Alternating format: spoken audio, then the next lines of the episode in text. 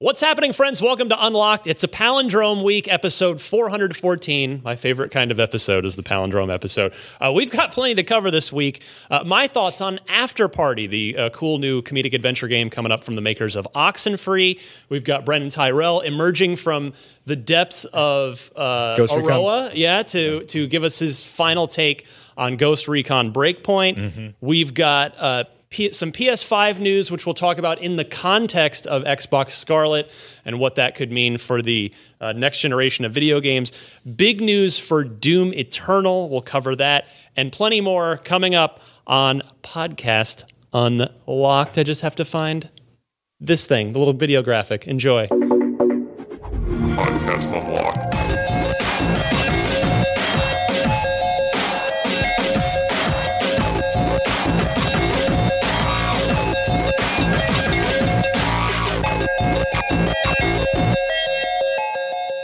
Think all of that picked up on Mike. That was I don't think Brandin. I don't think it did. That was Someone got awful. If, yeah, if you heard the bones crunching, oh. That was our senior editor, Brandin Tyrrel, who I think is secretly a Terminator. Yeah. Just like cracking his endoskeleton. I'm going to be in so many video games next year.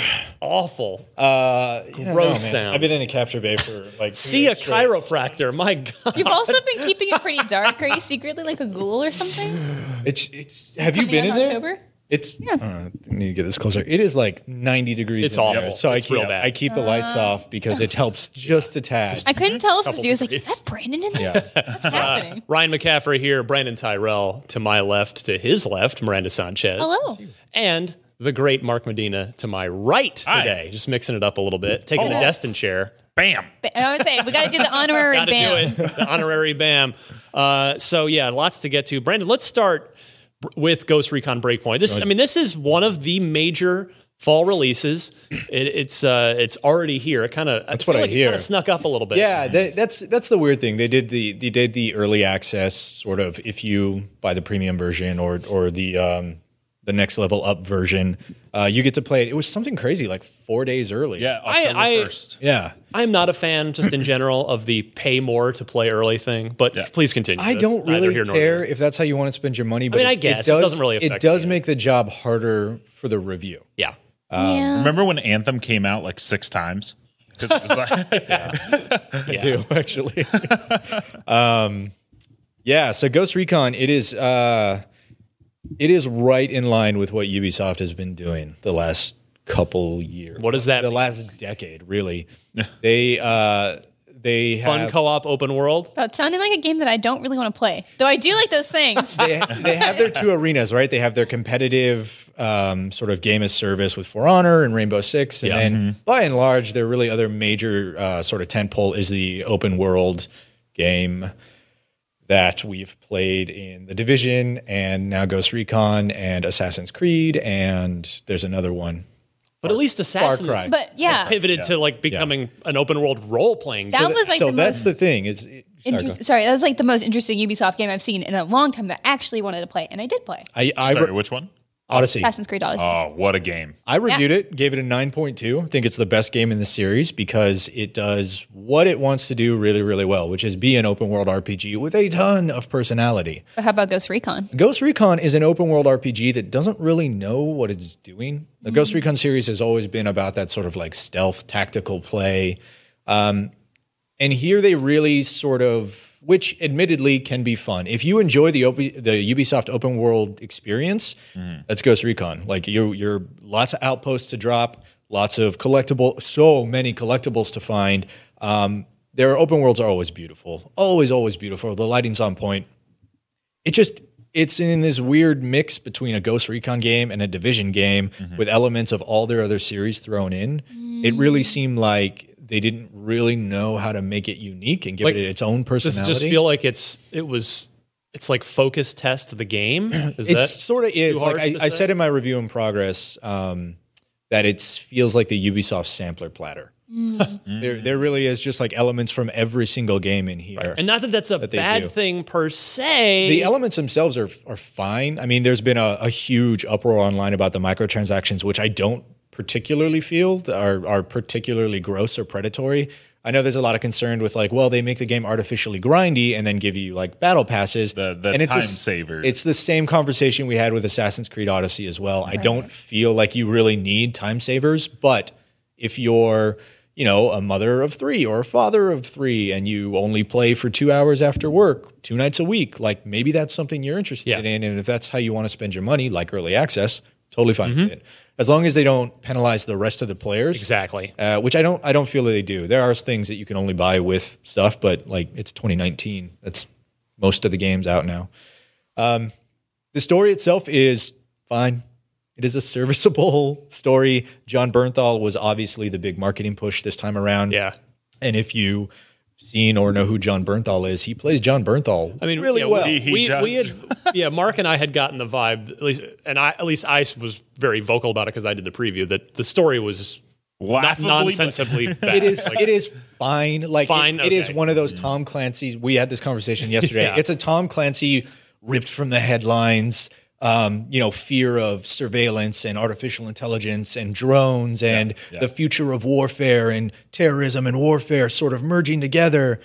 It's fine. Like Sounds very generic. yeah, it is so it is so like forgettable, especially because the mission structure of the game is go press this button or find this person or kill this person at outpost A. You go and get intel and discover clues, and then you go to B and then C, and then you finally meet up at D and and do the thing that you're supposed to be doing, and then you go get your cutscene. But in the half hour to hour between the two cutscenes, I'm like, yeah, wait, who is this person again? this is the hmm. CEO of the, the tech company, not the head programmer, and it, it's just. It's really forgettable. Bernthal really is the best part, but he's used sparingly. Yeah. he, Yeah. he usually comes in in like flashback cutscene. I mean, we were we were talking in the, in the office that even we kind of got into this conversation about you know how you feel about the game and how you know it, I think we were both on the same page that Clancy games when they first came around on the original Xbox yeah, really innovated in in the gameplay space. Like they were really known for for pushing things. I mean, Splinter Cell pushed into you know did stealth so well and pushed technology in the form of the lighting was incredible and and the original Ghost Recon was this just sprawling outdoor one shot one kill game and Rainbow Six And was that's this sort of what they're tight selling. planning Yeah. you know close quarter thing and uh but the the stories in Ghost Re- in even in all the Clancy games pretty much always been it's it's super forgettable even military warfare. like even Splinter Cell Chaos Theory, one of my favorite games of all time, and I think absolutely the best Clancy game ever made. I, I can't even tell you what the story. It was the same exact thing Yeah. you just said. well, I mean, Remember, Division was kind of the same Yeah. deal. It- Oh, it was yeah. When H1N1 was like a big deal, and so it was like Black Friday and this disease. You Yeah. know. I forgot about H1N1. I know. Uh, yeah, and I mean, even if you look at the Clancy films, right, like the Jack Ryan series, Right. they're again they're ripped from the headlines. Like, there's a, a terrorist that brought a nuke onto American soil, or there's an assassination plot against the president. Doesn't matter who's playing Jack Ryan. It's you. You kind of get it, right? Yeah. Mm-hmm. Same like a Bond movie. I really enjoy Bond movies, but it doesn't really matter. Like we we know what's going to happen, right? I just want to see the cool spy stuff.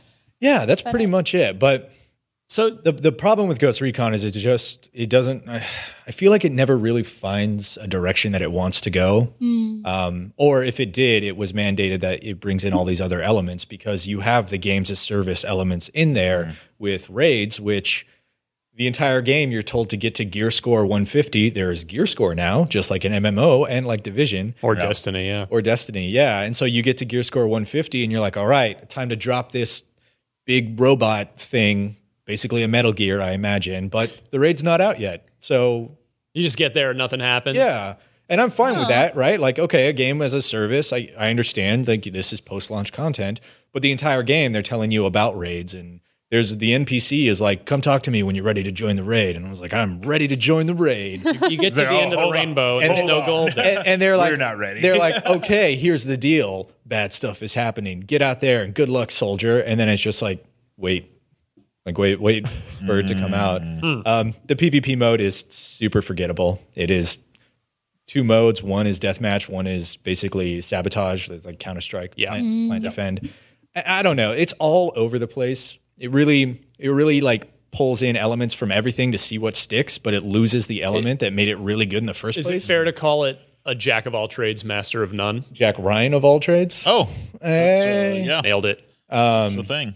Yeah, I mean that's that would be a fair assessment. I remember think. you, we were talking the other day. You were saying that it's like it's super weird that the game has like a, a so like in division you have a gear score, you get stronger. That's mm. how it works. Where in this one you have a gear score, you get stronger, but everything's still just one hit kill if you get him To the head. Well, so I, I am playing on default difficulties, and I'm, I'm not sure if that is an element of the default difficulty. I don't think it is. I think they're keeping that in there because they're still playing to that fantasy of the one shot, mm-hmm. one kill. If you Yeah. are skillful enough and you are enough of a gun artist, really, you can you can kill a person when one headshot. And like it's ridiculous. The very opening hour of the game, they throw you against like end game level guys, and you're supposed to be afraid and run away.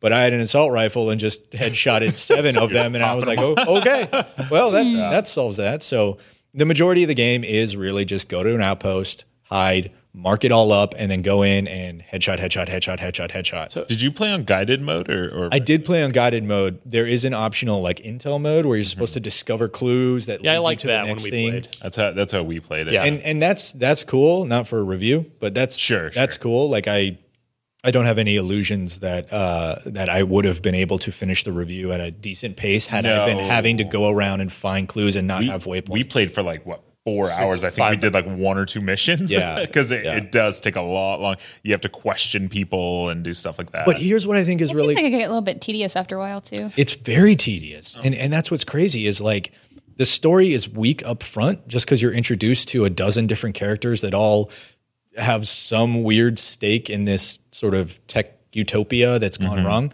um, so the story is weak up front but i actually really enjoyed the gameplay up front because it's a ubisoft open world game Sure. and then there's this like great game good gameplay mm, sort of weak story and then towards the end of the game the balance shifts and the story starts ramping up and picking up but by then the gameplay is so just overdone you've you've done the Yeah, same I've- thing I've a million done it. Yeah. yeah. So what I'd like to ask you is, how do you feel? Because I know this is this is a different game, and Ubisoft's been trying to very much position it as this is not Wildlands 2, but we've had two Ghost Recons in this kind of mold now. sure yeah Do you want to see Ghost Recon try to reinvent itself in the next generation, or do you think that there's they'll- that, that there's more to be uh, done in with this style of, of game that they're doing now? I don't.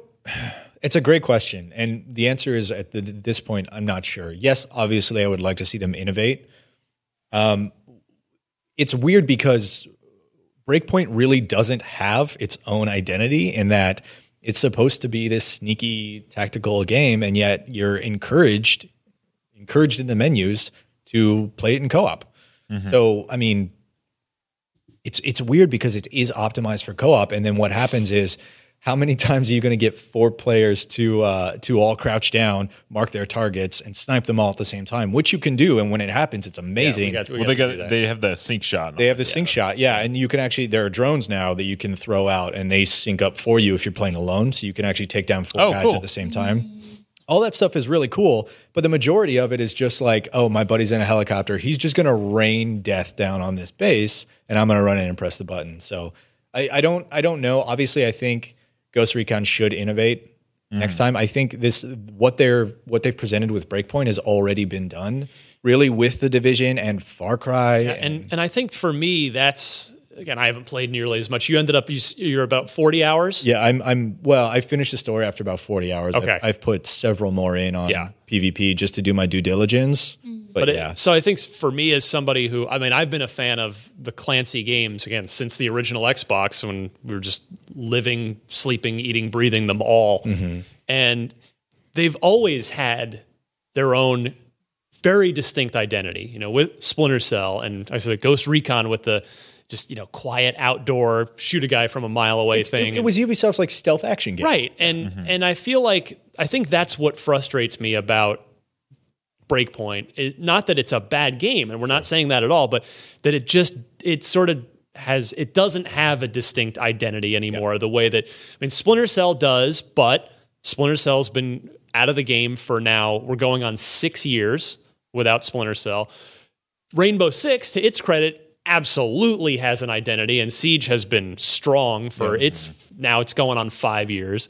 Uh, Division, I guess there's an identity there. I mean, it's it's It's it's their prototypical game as service game. It's- It's, yeah. it's their It's answer their to Destiny. MMO. but yeah, I, I, so that's for me. I I am hoping that in the next generation, which we're going to talk more about in a couple minutes, that the Ghost Recon does throw all this out and reinvent itself and find find and really grab onto a distinct identity. I'm not sure what that niche is though right now actually. And maybe maybe they're not banking on this being that tactical stealth espionage game uh, that it's sort of been known as because maybe we're going to get a new Splinter Cell next gen. I don't I hope don't- so. I don't know.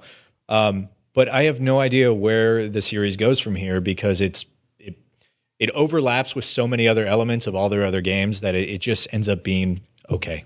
Yeah.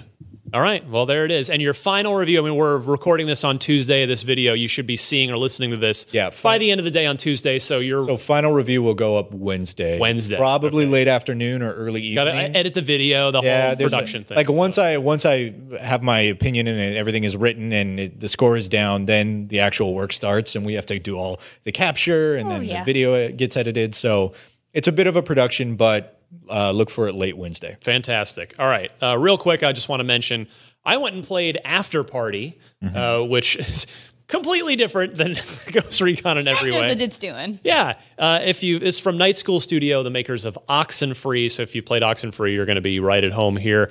It is a uh, adventure game about two college age friends who find themselves they figure out that they're dead and in hell, and they they're like, well, they get they've basically learned that they if they can outdrink Satan in a, at, at bars they can escape hell and be alive again. So you don't know why they died, how they died. Uh, I played the first about two hours and really had a good time with it. It gave me a lot of old school LucasArts adventure Yeah, game vibes. Now, granted, it's not at all. There are no object based puzzles to solve. It's just it's all dialogue, It's dialogue. similar to how Oxenfree was. But the sort of the tone, the style, the even the like the fact that you're just sort of more or less on a 2D plane. Like it's there's a lot of classic LucasArts elements to it.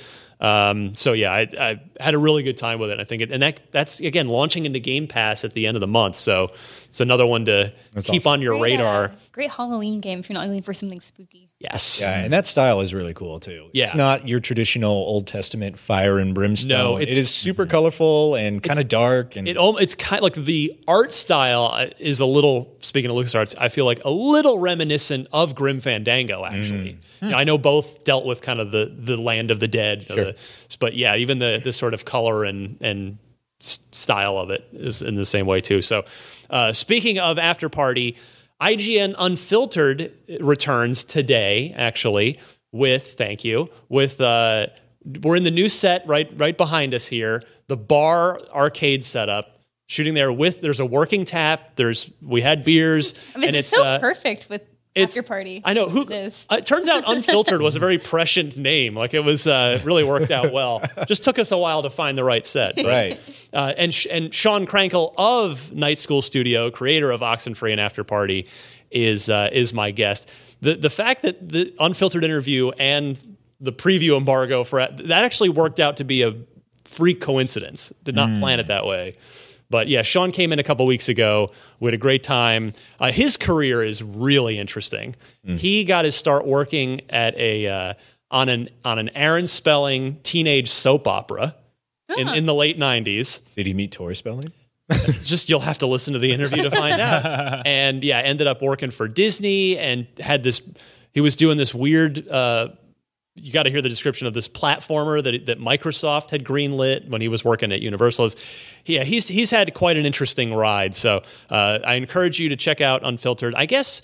I'll tr- I'll throw the audio on the end of this episode, which I've been doing, but I please go check out the video because it really looks Yeah. great. The new set looks really Yeah, cool. looks- looks And really new good, so logo. The new logo looks awesome. Yeah. We, we even got motion graphics of like, oh, it's It's a real thing now. it's a real thing, and not just like my little like backroom garage Yeah. pet project. You stopped filming it on a camcorder. yeah, exactly. We're on a real camera now, not an iPhone. So please check that out. That's the end of my shameless self promotion. Now let's talk about. So we got tw- it's, uh, we're t- about twenty something minutes into the show. Yeah, that was a long second. I know we there was a lot to ground to cover with Ghost Recon, and poor Miranda and Mark have been sitting there patiently waiting. Oh, good. Because let's talk about something we can all talk about, which is the next generation of consoles. They're coming, They're coming. whether next- you want them to or not. But basically, I mean, we are. So it's it's October eighth right now. We are effectively t minus either thirteen months or twelve months, probably like right about Yeah, there. yeah. twelve to I'd thirteen say months. probably around I'd imagine November. Yeah. We'll see. Yeah, I mean, uh, you know, you, It was PS4 was the 15th of November and twenty Xbox One was the 22nd. Yeah, one week later, exactly. Um, so they're coming, and I wanted to talk about these new PS5 details from Wired. And if you're wondering why are you bringing that up on an Xbox podcast, is because I want to talk about them in the context of Xbox and Scarlett and where we're going here. So, uh, Wired got uh, another scoop here from Mark Cerny and the on PlayStation 5. It was first of all they confirmed that it's called the PlayStation 5. Duh. Shocker. with with a late 2020. Wow. Surprising no. Yeah, there's, uh, and that's it. That's it. That's all they got. No, it's they've got plenty more than that.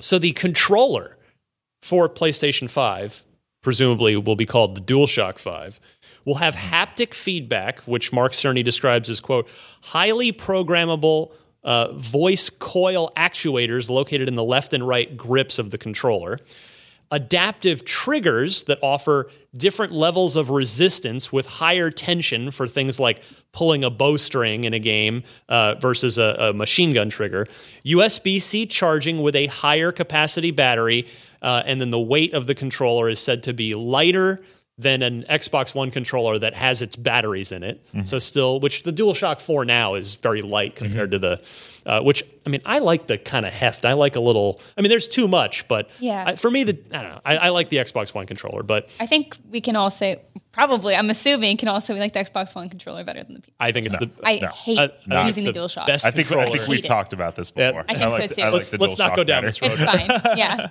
Get out. yeah. Uh, no, I- Xbox One controller is currently the best It is the controller ever best. made. I think the Nintendo Pro controller is the best controller. okay. I mean, Wow. it's a good, is it's a good, controller. It's a good controller. The triggers, though, f- are not Oh, yeah. comparable to the Xbox. It's not. It's not made for shit. No. Like, uh, I have a lot of problems, and a lot of them come down to my hands being very small. And so, anyway, Xbox Yeah. is great. So, uh, plus har- the the ray tracing that had Mm-hmm. previously been confirmed, Mark Cerny clarifying that is at the hardware level. That's not going to be a software trick. That is in the GPU, which is great news. And then on the storage side, 100 gigabyte Blu-ray optical disc. So I think that's the dual layer Blu-ray, if my memory serves. Uh, and it will the optical drive. It will have an optical drive that will play 4K Blu-rays, which of course the Yeah, Xbox One standard. S and X have been doing for for years. Yeah, I'd be shocked if that wasn't a It's, it's, thing. it's so funny that we're just we're actually still going to get games on multiple discs next generation anyway because there are already games over 100 gigs. Yeah, Gears Five, Gears 5, Forza uh, 7. and all, yeah. a lot of the big ones now. Game installation from discs is mandatory because of the difference in speed between the consoles. In other words, they're not saying you have to get a disc. It's just installation as it is now. You can't just play a game off of a disc, is Right. what that's saying. Um, installations will now be more customizable, with Cerny saying players could choose just to install a multiplayer mode or allowing you to delete a campaign portion once you've finished it to free up space for other games, which is clever. That's cool. I like that. So, you know, if you're a Call of Duty, change. if you're if you're just into multiplayer in Call of Duty, and next fall you don't care about Black Ops 5's campaign, mm-hmm. looks like on PS5 you can choose to just not install the campaign. Yeah, PC's been doing that for a while. To Yeah. be able to launch just straight into whatever you want, or having just certain things install. So it's really cool that that's coming. First Now- the DualShock, now the PC. I know, Where do right? your allegiances fast. I'm lie? all over. I'm all over the place. Mark's a, Mark's a multi-platform man, Sorry, but we, we love him. Yeah, we all are. Renaissance man. We all are. Yeah. So let's talk about this stuff. So with the controller, yeah. the Switch two and a half, almost three years ago, did HD Rumble. Mm-hmm. There, we got one two Switch as a launch game. Almost nobody else has done anything with HD Rumble, and now even Nintendo, the Switch Lite doesn't have HD Rumble in it. yeah. The haptic, the haptic feedback stuff that PS5, the DualShock 5 is going to do. Xbox has implemented that in day one on the Xbox One controller and six years ago. And outside of For the Forza games, uh, not you can count the number of other games that have used the haptic trigger feedback on one hand. So It's also that's, very telling that in that article they said we got to test out the haptic with GT Sport, so it's like another race. Yeah. another racing. You know? yeah. acceleration. And like a Astrobot or something. That's what they hacked together for this. Yeah, demo. they- No, sorry, I don't what mean they hack said. together in like. No, I'm just saying way, that they didn't just play racing games. Yeah. But Yeah. Uh, I I mean, if you've ever played Forza with it, like it, it actually the haptic stuff's really cool. That's my point is that just nobody's used it. It is cool. Like when you if you slam on the brakes in Forza. Like think about when you slam on the brakes in your car, which is hopefully not often, but you, know, you can feel the brakes grab. Yeah. Clamp down, yeah. Right, and you, right. and that's what you get that same sensation when you slam on the brake with that haptic trigger on, in a Forza game. But um, so yeah, so the the DualShock Five doing these things that that other controllers have done. Uh, the question becomes, and I think it's a key question for the for the implementation of all this stuff. Will Xbox also do these things in its ne- new controller? Because we do know that current controllers on Xbox will be compatible. So how far how far will Microsoft go in in pushing a, you know new stuff into the into the Scarlett default controller? Yeah, it's it's hard to know. The the the bowstring that stuff seems weird and breakable.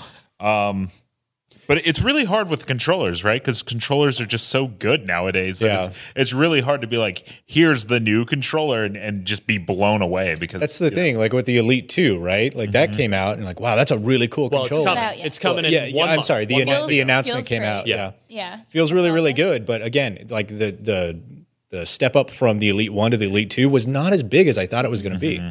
Um, so yeah, I think you nailed it on the head, man. Like I'm also not surprised to see them talk about the controller so much. If anybody remembers the PlayStation reveal from February of 2013, they didn't even show the console at that reveal. They only showed the controller. Don't remember. Um, there's a good chance that it's just because the console wasn't ready to be shown. Yeah. But that's where you had the Mark Cerny. Like he, they were very much just like, here's our new controller. I, I don't want to say any of this is like gimmicks. Obviously, HD Rumble like is something that was here and then is gone. But it's like it's pretty funny that it's like they're talking about devs will be able to do this and they'll be able to do that with the controller. But that kind of thing happened with the touchpad on the on the DualShock 4, and that got abandoned fairly quickly. It's Like- basically just a button. It's just a it's, button, it's the select it's button. it's the exact same as that haptic feedback, right? Like Right. you could have done the the variable draw uh, strength on a bow with Mm-hmm. the Xbox controller in Tomb Raider, but they didn't, right? So it's Well, it's up, it's up to the developers. Yeah, and you see that stuff at launch. I remember playing like Infamous, and it was like open this door, it was like sliding the thing. and Yeah. it's like, it, it just completely went away. Uh, the only time you ever see it now is like I remember like even in Odyssey is if you open the map and you move the like it'll move your map. Oh, I but, didn't- like who wants to I didn't do mess with that? it at all. And then all of a sudden it weirdly came back in Days Gone, like to do all the menus was the Oh. swipe. But then you figure out it's because Days Gone been in development since like 2014. Yeah. So then It's know, also a first party. Someone someone's got to use it first party, right? right? Yeah, and it's first and, party. and I imagine like a lot of your launch tiles, the mandates for what tiles, launch titles, the mandates for you know. It'll be like, please use. Yeah, it's like, Also, hey, it's like- we're really trying to showcase this. A lot of big multi-platform games that can't do that because, like, Yeah. how are we going to translate to that to Xbox or PC? Mm-hmm. Yeah, you don't. That's a great point. I'm very excited for USB C. That's very cool. I'm glad because I like the Pro controller. I I like chargers that you don't have to. You it doesn't matter what way you plug it in. Like the Lightning simple. port. There was is no upside amazing. down. We're Exactly. moving There is no further away upside from. USB. yes. because it's like even still, it's like you plug in a, a PS4 and Xbox controller, and I always feel like I'm breaking it. If and you're like, wait, am I doing To- this the to right way? this- And you're like, okay, no. to this day, if I if I plug in a USB cable Micro, the yeah. the right way the right way in the first time and don't have to flip it over, Right. I feel like I've won the lottery. the, like, rest, the, rest, the rest of your day just- is smooth sailing. I I actually just like that I, charges faster. I threw one Yeah, away yesterday because it broke in my Xbox One controller. Oh my Really? god! Yeah, it's just it had been sitting on my desk um, with the thing plugged into it, um, the dongle, and then I guess it was just had pressure applied on it on one side. So when I pulled it out, it was it was like at an angle, and it, it stopped charging. Which is why I asked you if I could borrow yours yesterday. Have they But- My home. confirmed Scarlett's controller is going to be USB C? Like you almost have to not assume that it's not that going. particular detail, but um, but that you, you get you're getting towards what I wanted to kind of talk about here was you know, we we know that the Elite Series 2 is coming in 1 month and it is going to be compatible with the Scarlett.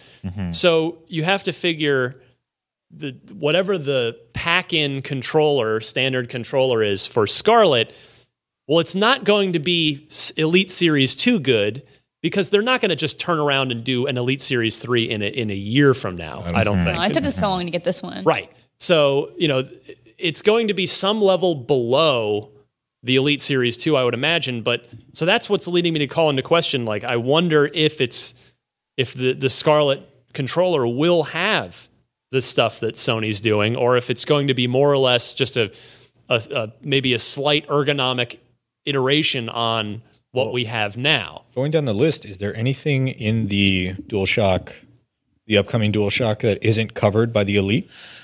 Because I have to imagine Does the that- Elite have a speaker? Like, because So that's, that's- not like No. an That's not Xbox thing, confirmed. right? that's the only thing that I think the DualShock well, the does speaker. particularly better than the Xbox One is Wait, include you- that speaker. You guys like the speaker on your DualShock? yeah. Oh, I Oh, turned no. that I don't- off. I don't, Yeah, I don't turn turn it it off. I think It's- I think it when it's used really well, I think when it's used really well in a game, like it is amazing. Like PT, that's I think the the only in, the one interesting implementation of it I've seen is uh, if memory serves in GTA Five. It uh, the police radio will, will come the scanner. Yeah, yeah will will pipe out over that. Like I think if you're if you're if you've uh, hijacked a, a, a squad car, I think the I don't remember. It's, it's interesting. I just forget about it, and there's no notifications like, "Hey, this is going to make these noises." Just Yeah. so Yeah. you know. There and then there like I'm that. playing in the dark and it's quiet, And and, there's you- like this noise hear- happening.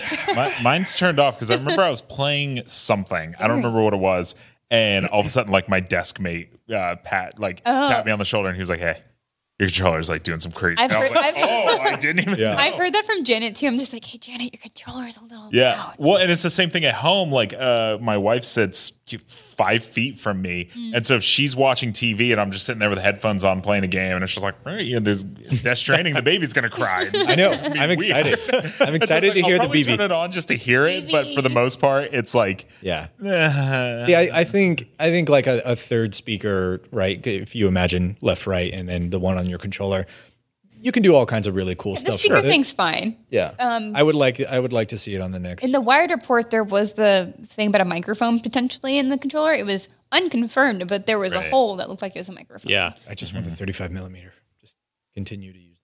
Oh right, oh 3.5 Oh, I'm sorry, uh, 3.5 millimeter. jack. thirty-five minutes. The headphone Yeah, jack. I just want to jam it in there. The, But, the fact um, that you can just plug a headphone jack into a controller, they're like, well you can do Xbox- that on the You can do Xbox that right, they- Yeah. but Yeah. not the first gen. And Right. then they were like, that's- "That is a yeah, they great fixed idea." it. So they were That's like, the thing. Is like that you had to buy that adapter. One, one of many mistakes from the Xbox One launch era was having the But proprietary. most people don't even remember it. Like they rectified that pretty quickly. pretty quickly. Yeah. but yeah, so that's the thing. It's uh, you know, and the now the Elite Series One did have, and I guess the Series Two, it does have the adjustable triggers where you Yeah. can set like hair trigger tension. versus full Yeah, press. really great for- But I don't think it can do. I guess, and I think I think haptic does allow for the tension as well. So, I mean, I, if if the default Scarlett controller is going to match the DualShock Five, it's going to have to borrow some stuff from the hundred and eighty dollar Sure.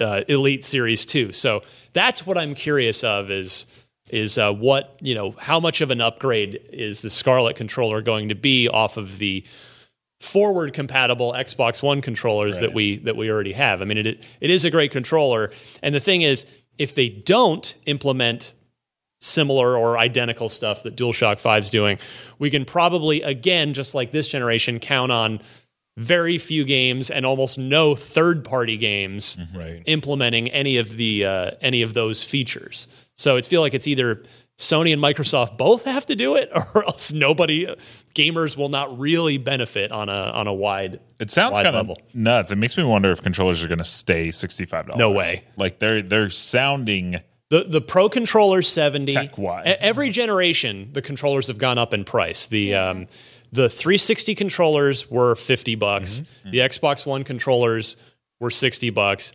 And I have zero doubt that DualShock 5 and whatever Scarlett's controller mm-hmm. are going to be 70 bucks. where the pro controller is. And to be to be fair, they are they are better every generation. They have more and more stuff. Like if you compare a an Xbox One controller to a 360, like you can l- see Oh, and yeah. feel a, a, a difference. What's the launch date on the Elite Two? Uh, November fourth. Okay. I just looked this up today. Yeah. So so you you essentially are getting the Elite Two a year before next gen comes out, yes, roughly. Part of me wonders if we should spare a thought for the idea that they just continue to move forward with their basic standard level Xbox One controller and then let the Elite 2 be what it is. Because if you buy an Elite 2 in November and an Xbox 2 or an Xbox in November 2020, like how much life are you getting out of that before you have another controller that I mean that's a fair question. Although I would say that the power users that are going to be spending one hundred and eighty dollars like us probably don't care. are going to yeah. are not going to be uh, bothered by I that. I have so many games to play in between now a and then that I would rather have that. so, I don't. I've, since I've been using my Elite, like I don't like using other controllers. I'm with you. I love my Elite so much. Even my the A button on my Elite is like not great anymore. Like it's sort of sticky, but I still like I just don't. I will just keep using it because Yeah. I like it so much more than the regular We're, controller. we're definitely in the phase where hardware is going to start being like kind of strange. I've had a few people, you were one of them. Are you getting that Death Stranding PS4? And, and there's a Last of Us PS4, I, I assume. And and like things are going to come out, and it's like it's always going to be weird now that these like basically have release dates. And so it's like the same with like controllers, and it's like, do I want to? Because I'm the same way. Like my DualShock Four is feeling kind of like it's doing this thing where when I when I click, it, it feels squishy. Yeah. And I'm like, I think I need to just go buy a new one. And unless there's like a good Black Friday deal or something, because Yeah. I can wait till There then, usually is. uh, which there usually is. Um, it's kind of like, man, what's the what's the point? Like it's, Yeah. it's already getting. I, I know a year is a long time. It's like unless you're a big collector or something, like getting these these especially these elite editions and just Yeah. nicer upgrades for, or like special models of consoles, like it's just weird right now. Yeah. I mean, they, they move from a functional sort of piece of technology to a collector's, collector's item. Collector's item Yeah. that you show well, off. and I, I t- fully intend on selling. Like I have an Xbox One X, I have a PS, I have two PS4s, and my intention is to just sell everything because everything should be backwards compatible. Mm-hmm. Should be, Um, yeah. And so, and I have to buy like uh, so Two of much- everything. so much stuff. Yeah. two Yeah, of I everything. don't, I don't. So we were talking this before the show, but as it stands right now, like I have zero incentive to buy the PS5 at launch, other than for work purposes. I agree. I think I'm probably going to hold off because I'm obviously going to play all my third party stuff on the Xbox or on PC. So I don't really have a reason at this point to like jump on the PS5. And of course, we're still early in this whole. Yeah. Yeah, we didn't even know cycle. any of the launch We titles. don't It goes know without anything. saying that we don't know what the lineup's going to be. But look like. also, we were saying it's like I don't have anything that I can think of off the top of my head as far as Sony IPs go that would entice me to buy at launch anyway. You, you'll likely get I mean, I'm Last- obviously on the show, but you know, you'll likely get the Last of Us 2 uh, Game of the Year edition. You'll Mm-hmm. get Ghost of Tsushima cross generational version. I imagine if it launches as well. Good chance. Um, and then you're looking forward to like like we were saying, Spider Man 2 and we're down at this, the road. We're at this weird point with Sony though, where a lot of their bigger games are already out. Like Yeah. the ones that they were hyping, the ones we were excited for, they're out or they're out early next year. So this is, which is exciting for us because now it's like Microsoft's turn in the spotlight because Yeah. like we've got all this cool stuff coming out, and I'm very excited for it. And know, I'm just Yeah, and that's you know we'll we'll be well, obviously we're going to talk so much more about launch lineups over the coming year, Oh, but sure. but yeah, that's what we were saying is like you know trying to f- piece together like all right, well, what might the PS5 launch lineup look like? And we, we figure both of these consoles are almost certainly going to be at least five hundred dollars. Mm-hmm. So. I personally am only probably because I also need to get a 4K. I need. I want to really, really want to get a 4K TV. Me too. But and I want to, you know I don't want to just get like the three hundred dollar. Mm-hmm. Sure. I, I mean, I, It's you a know, good I'm- investment. right. I want to. I'm going to have to mount it on the wall. Like I want to get a nice one that's going to last. Like I've had my current Panasonic Plasma for eight like this entire generation Yeah, and it's been great so you know i want to i'm probably only going to do one console at launch and for me it's going to be xbox and not just because for s- few reasons one if there's any power discrepancy at all this time between the two of them my my money is on the xbox being slightly more powerful because i think microsoft is just determined not to lose that battle Kinda ever again. Yeah. uh, so there, there's that number one Number two, the software, the, the, the launch lineup, we know for a fact Halo Infinite is a day one launch title. And if it's amazing, which we all want it to be, and what they've shown so far looks great, then, you know, for the people that will come into next holiday on the fence, like, all right, I think I want to upgrade to one of these. Which one should I go with? Like, you know, because hey, people went from PS2 to largely 360, and then people, a lot of people went, you know, again, kind of in the mass from 360 to PS4. Mm-hmm. So it's like, all right, so this time you've got that choice. If they're the same price, they're pretty similar power. Halo is a potentially awesome seller. system selling day one game that that Sony's. I mean, that we're struggling to figure out what day one launch killer kind of game they might have. So there's a major potential plus Game Pass, which we've talked about ad nauseum. yeah. Unless Sony, I mean, they they sh- they damn well should. If it's if they're smart, announce something similar to launch into PS5, if not sooner. But Game Pass and Halo Infinite is a and and and the pro, and hopefully probably the horsepower parity or advantage is going to be uh, making a pretty nice case for Microsoft come fall 2020. I actually saw a commercial, I think it was during Sunday football, one of the games, for PlayStation Now, which I hadn't seen in a long time. It's because they just changed it a bunch. Did they That's re- right. They're trying to Made push it. cheaper. They changed the Yeah. price. Well, yeah, okay. So th- that's actually true. They just changed the price. The only other change is that they put a bunch of other games. They on. added Yeah, it's not some an actual games that'll change. be on there temporarily. Yeah. Okay. So until That's anyway. that was my biggest. We have a huge Slack there going on. It was like questions we want answered from just because it's PlayStation Five Day, and I was like, I was like, they they really got to figure out this like answer to Game Pass Yeah. eventually. PlayStation Now still not it. Like even though it's only ten dollars, it's ten dollars for like yeah you get God of War and, and Uncharted, but like that's only till January, and it's not day and date. Like I I was scrolling through the comments earlier for the PS5 announcement, and people were saying that it's like. I, I was reminded that like Outer Worlds is like a Game Pass launch title, Launching right like, into Oh Game man, I totally forgot It's about that. so good. I totally forgot that like I don't have to buy Outer Worlds. Like I just Yeah.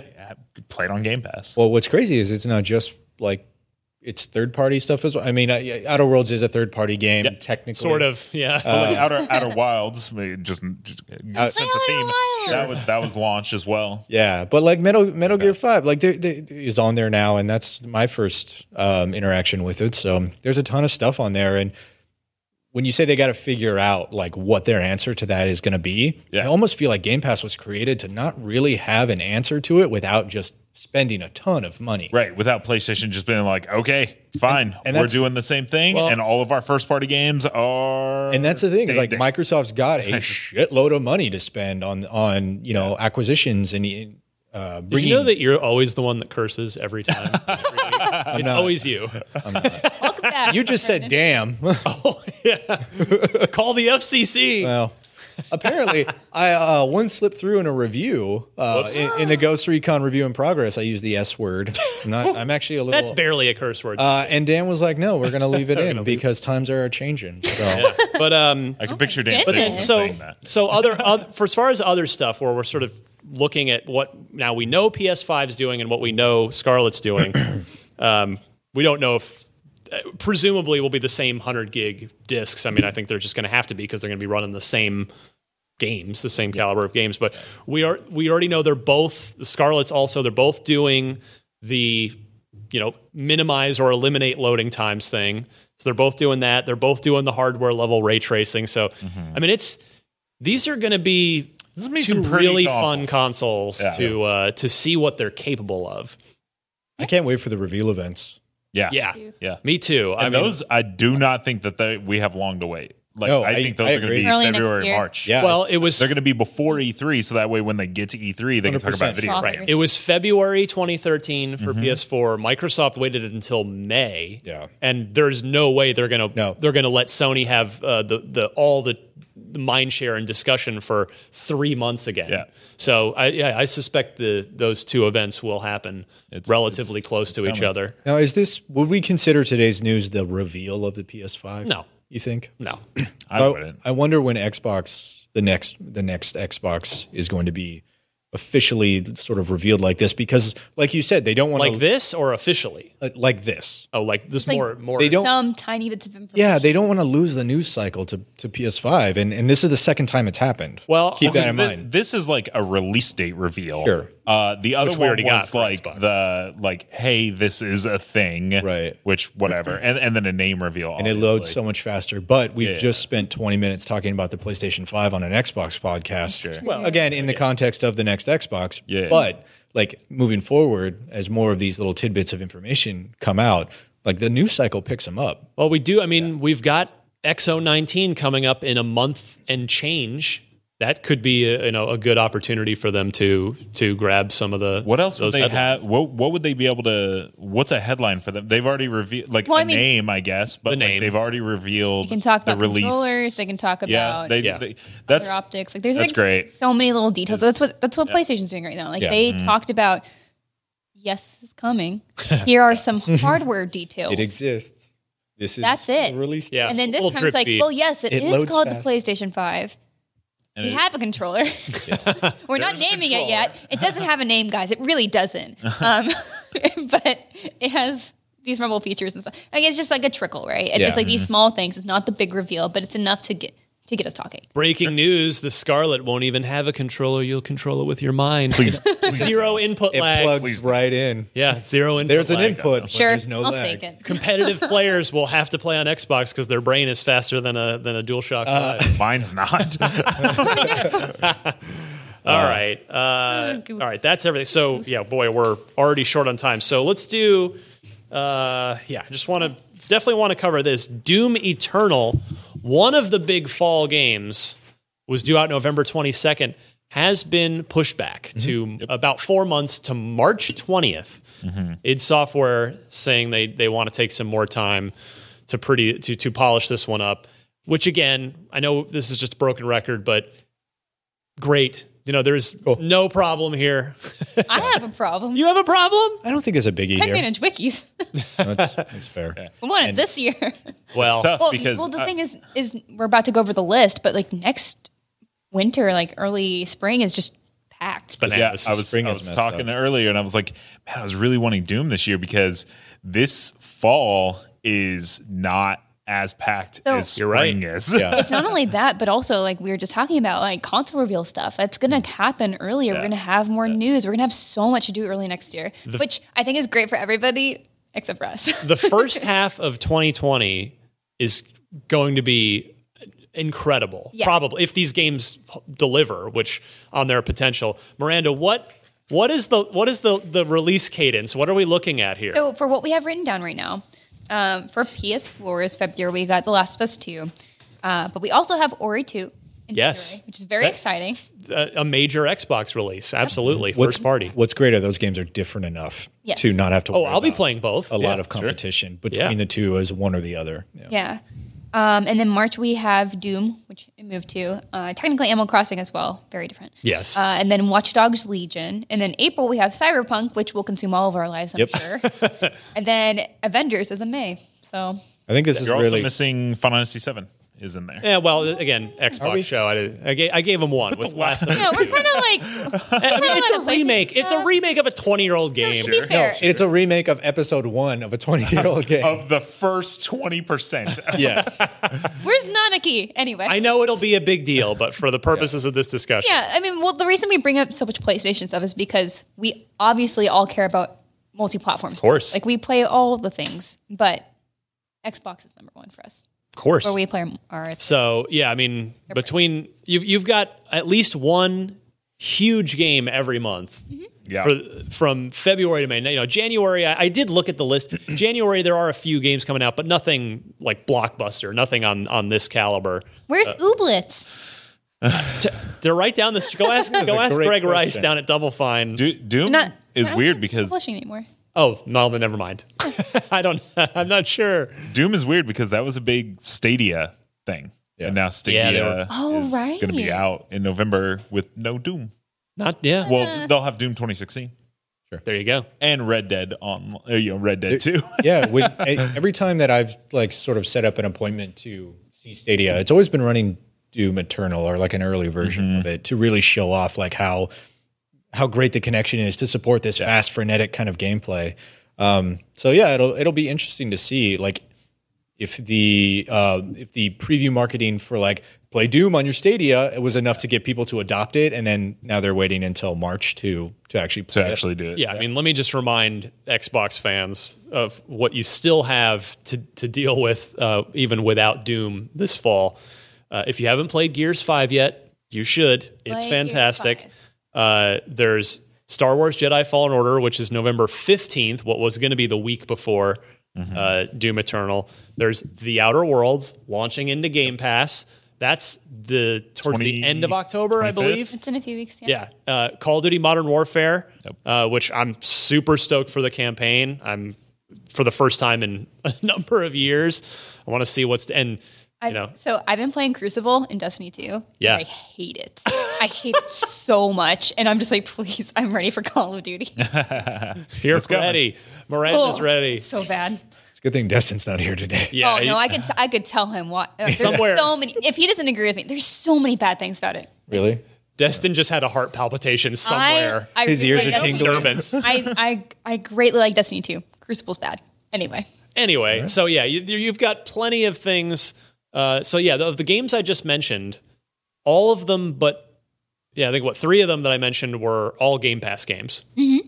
Uh, yeah, Jedi Fallen Order is EA access, not not uh, Game Pass. Yeah. So, but yeah, you could just jump right into to Gears, jump right into um, Outer Worlds, and yeah, it's uh, there- you got you got plenty to keep you covered this Yeah. fall. Yeah. also Outer Wilds, which has been out. It's been out. should play. Game Pass. Gonna keep saying it. So, All right, uh, we're uh, we're running out of time because we. I know yeah, we're about to run out of time. I'm sorry to cut you off. please go ahead. You had this uh, October 2019 Xbox update feature list. I did. I so I was gonna I was gonna hit that Okay, perfect. before we. I Go was, ahead. Yeah, I was I was gonna cut the rest. Okay, and- perfect. Yes, please take I it had a away. segue. Please take it away, Miranda. Uh, yeah. So there's this great new feature coming where you can recommend recommend an Xbox Game Pass title. And Hmm. so for anyone who's on my that's friends list or in the community that I'm in, be ready to be spammed with Outer Wilds recommendations. There it is. that was on, just in case. I told you I'm going to play it eventually. You got to do it. I know. I, I ev- everything everyone's saying about it, it sounds great. I'm ready to be like hated for this. I just need you guys to play. it. you are you are di- you're gonna die on this hill. I will. People keep t- like tweeting to me and they're like, "Oh, I'm so glad that you recommended this because I played and had a great time." Yeah. Hey, I'm I I'm with you. I'm the guy that was championing inside for the last three years. So I'm I'm 100 percent with Yeah, you. we champion these games, Champion it's- what you love. for a reason. Yeah. Yeah. it's not just because I kind of like it. Well, Miranda, what are so we got an October Yes. Xbox dashboard update. Uh, that's not the only new feature coming. There were, I think, a couple of other.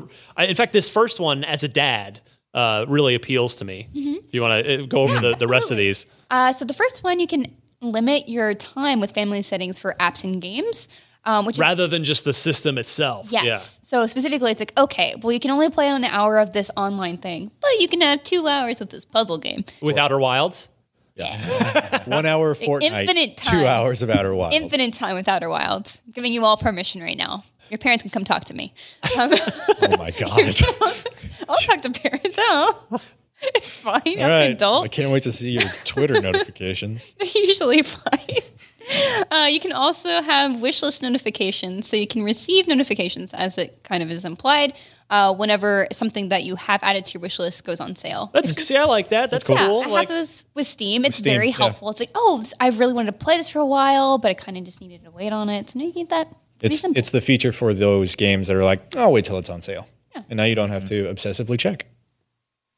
Yeah. And then, of course, um, again, recommend the Xbox Game Pass. And there's so many games on Games Pass. Please recommend them to people Yes. who don't know what else to play. Yeah, stuff, and then uh, some mixer viewing improvements as well. So, yeah, more continual improvements to the Xbox dashboard, the Xbox ecosystem. Again, I, I know you know not to beat the dead horse, but just look look how far we're we're six years into this generation. Look how much. I mean, it's night and day what the Xbox One entire experience from the from the box to the controller to the dashboard to the head headset accessories to what it was six years ago to what it is now on the same console, same same platform. I mean, it is it is just remarkable the the turnaround. What are you? I'm not talking to Siri. What is she doing? um, we've come a long, long way with within a single console generation on Xbox. They did the, they did exactly what they needed to do. They lost pretty quickly out of the gate, and they realized there wasn't a whole lot they could do to catch up this gen. So they built out an ecosystem that now Phil Spencer rode in on a horse. He's like, just a big white horse, "You guys." Bill in armor, and just Actually, it was started it was more of just tying. Uh, Hog tying Don Mattrick, throwing him in the trunk of the car. oh, I don't know. uh, and then just putting putting a a, a, a rod down uh, on the gas pedal, sl- closing the door, and just sending it off a cliff. Maybe we really- shouldn't make that joke because no one knows where he is He's rich as hell in Canada. He's somewhere. fine. Yeah. He's, He's- he's just ri- The- I, I I wish I had the exact number in front of me, but I remember reading Oh, his the golden the golden parachute, parachute, yeah. number he got for leaving Zynga was oh, absurd. Right, right. I mean, it I was like, I and he was already a wealthy guy. Like, and not that he hasn't, or he's done. You know, he's been an executive for a long time. But like, wow, that guy, that guy got paid to go away. Mm-hmm. Must be nice. How do I attain that? like, where? gonna How do I say. get paid to leave? Just where they will pay me an absorbent amount of money to go away. Is that an option? That'd be really didn't know great. that. Is it? Yeah, I don't know. Uh, How do you get anyway. that gig? Uh, many- all right, so we can cover jokes that I- we can cover the rest uh, next week. It is uh, yeah, it's after one. Let's see. I guess get while we're all here, suck it, Destin. Sorry, buddy. You wanna do let's it? let's do trivia real fast because we're we're running out of uh, opportunities this year Mm-hmm. to do a little trivia, and so uh, in fact, here let's do let's do a little of this. Got to get the the bumper in there.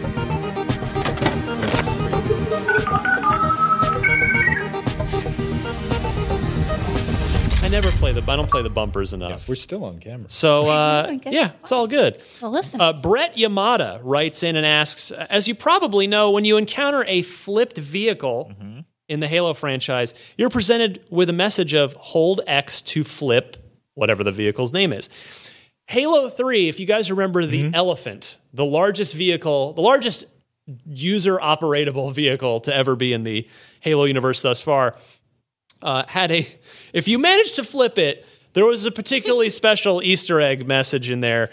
Do you recall that message? Was it a hold x to flip wait what? How did you do that? Was it hold x to flip huh? That's impossible? Was it yeah good luck with that? Or well it looks like you broke the game i don't know if anybody remembers this or I wants do. to take a I shot I do because it was on the sand level.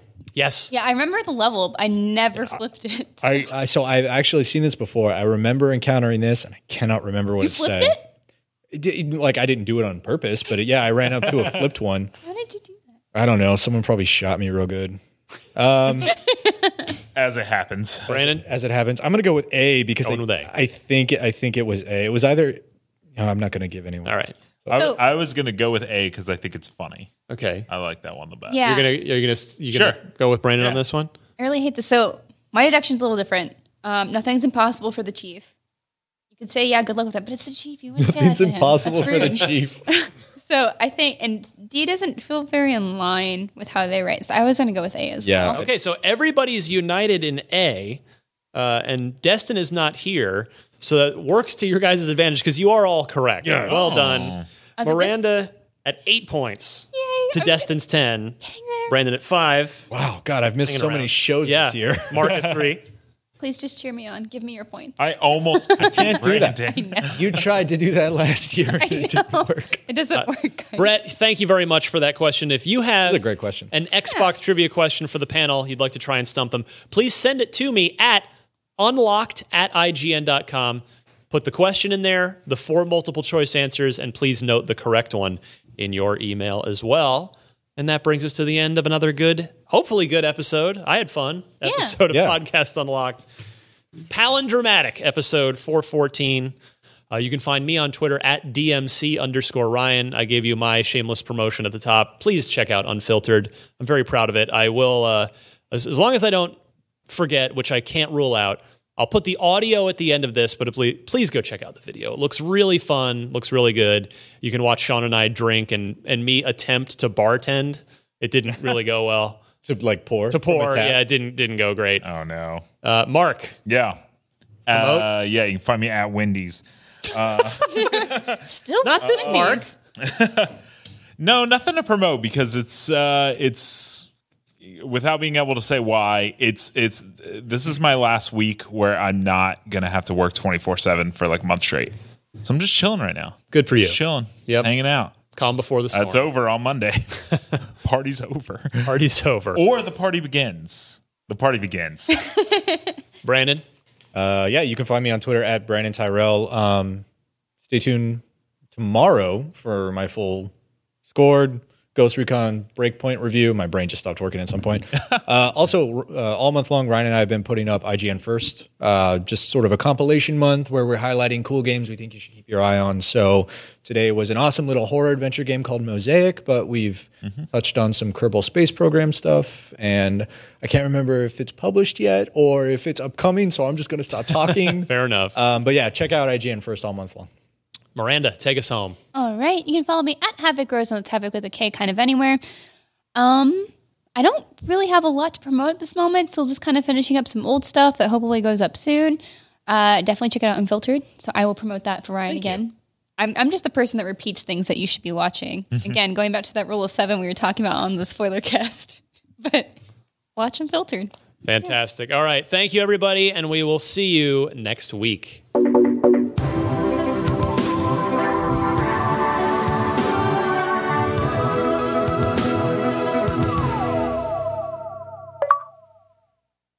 What's happening, friends? Welcome to another episode of IGN Unfiltered. It is our monthly interview series where I have the great privilege of sitting down with the best, brightest, most interesting minds in the games industry.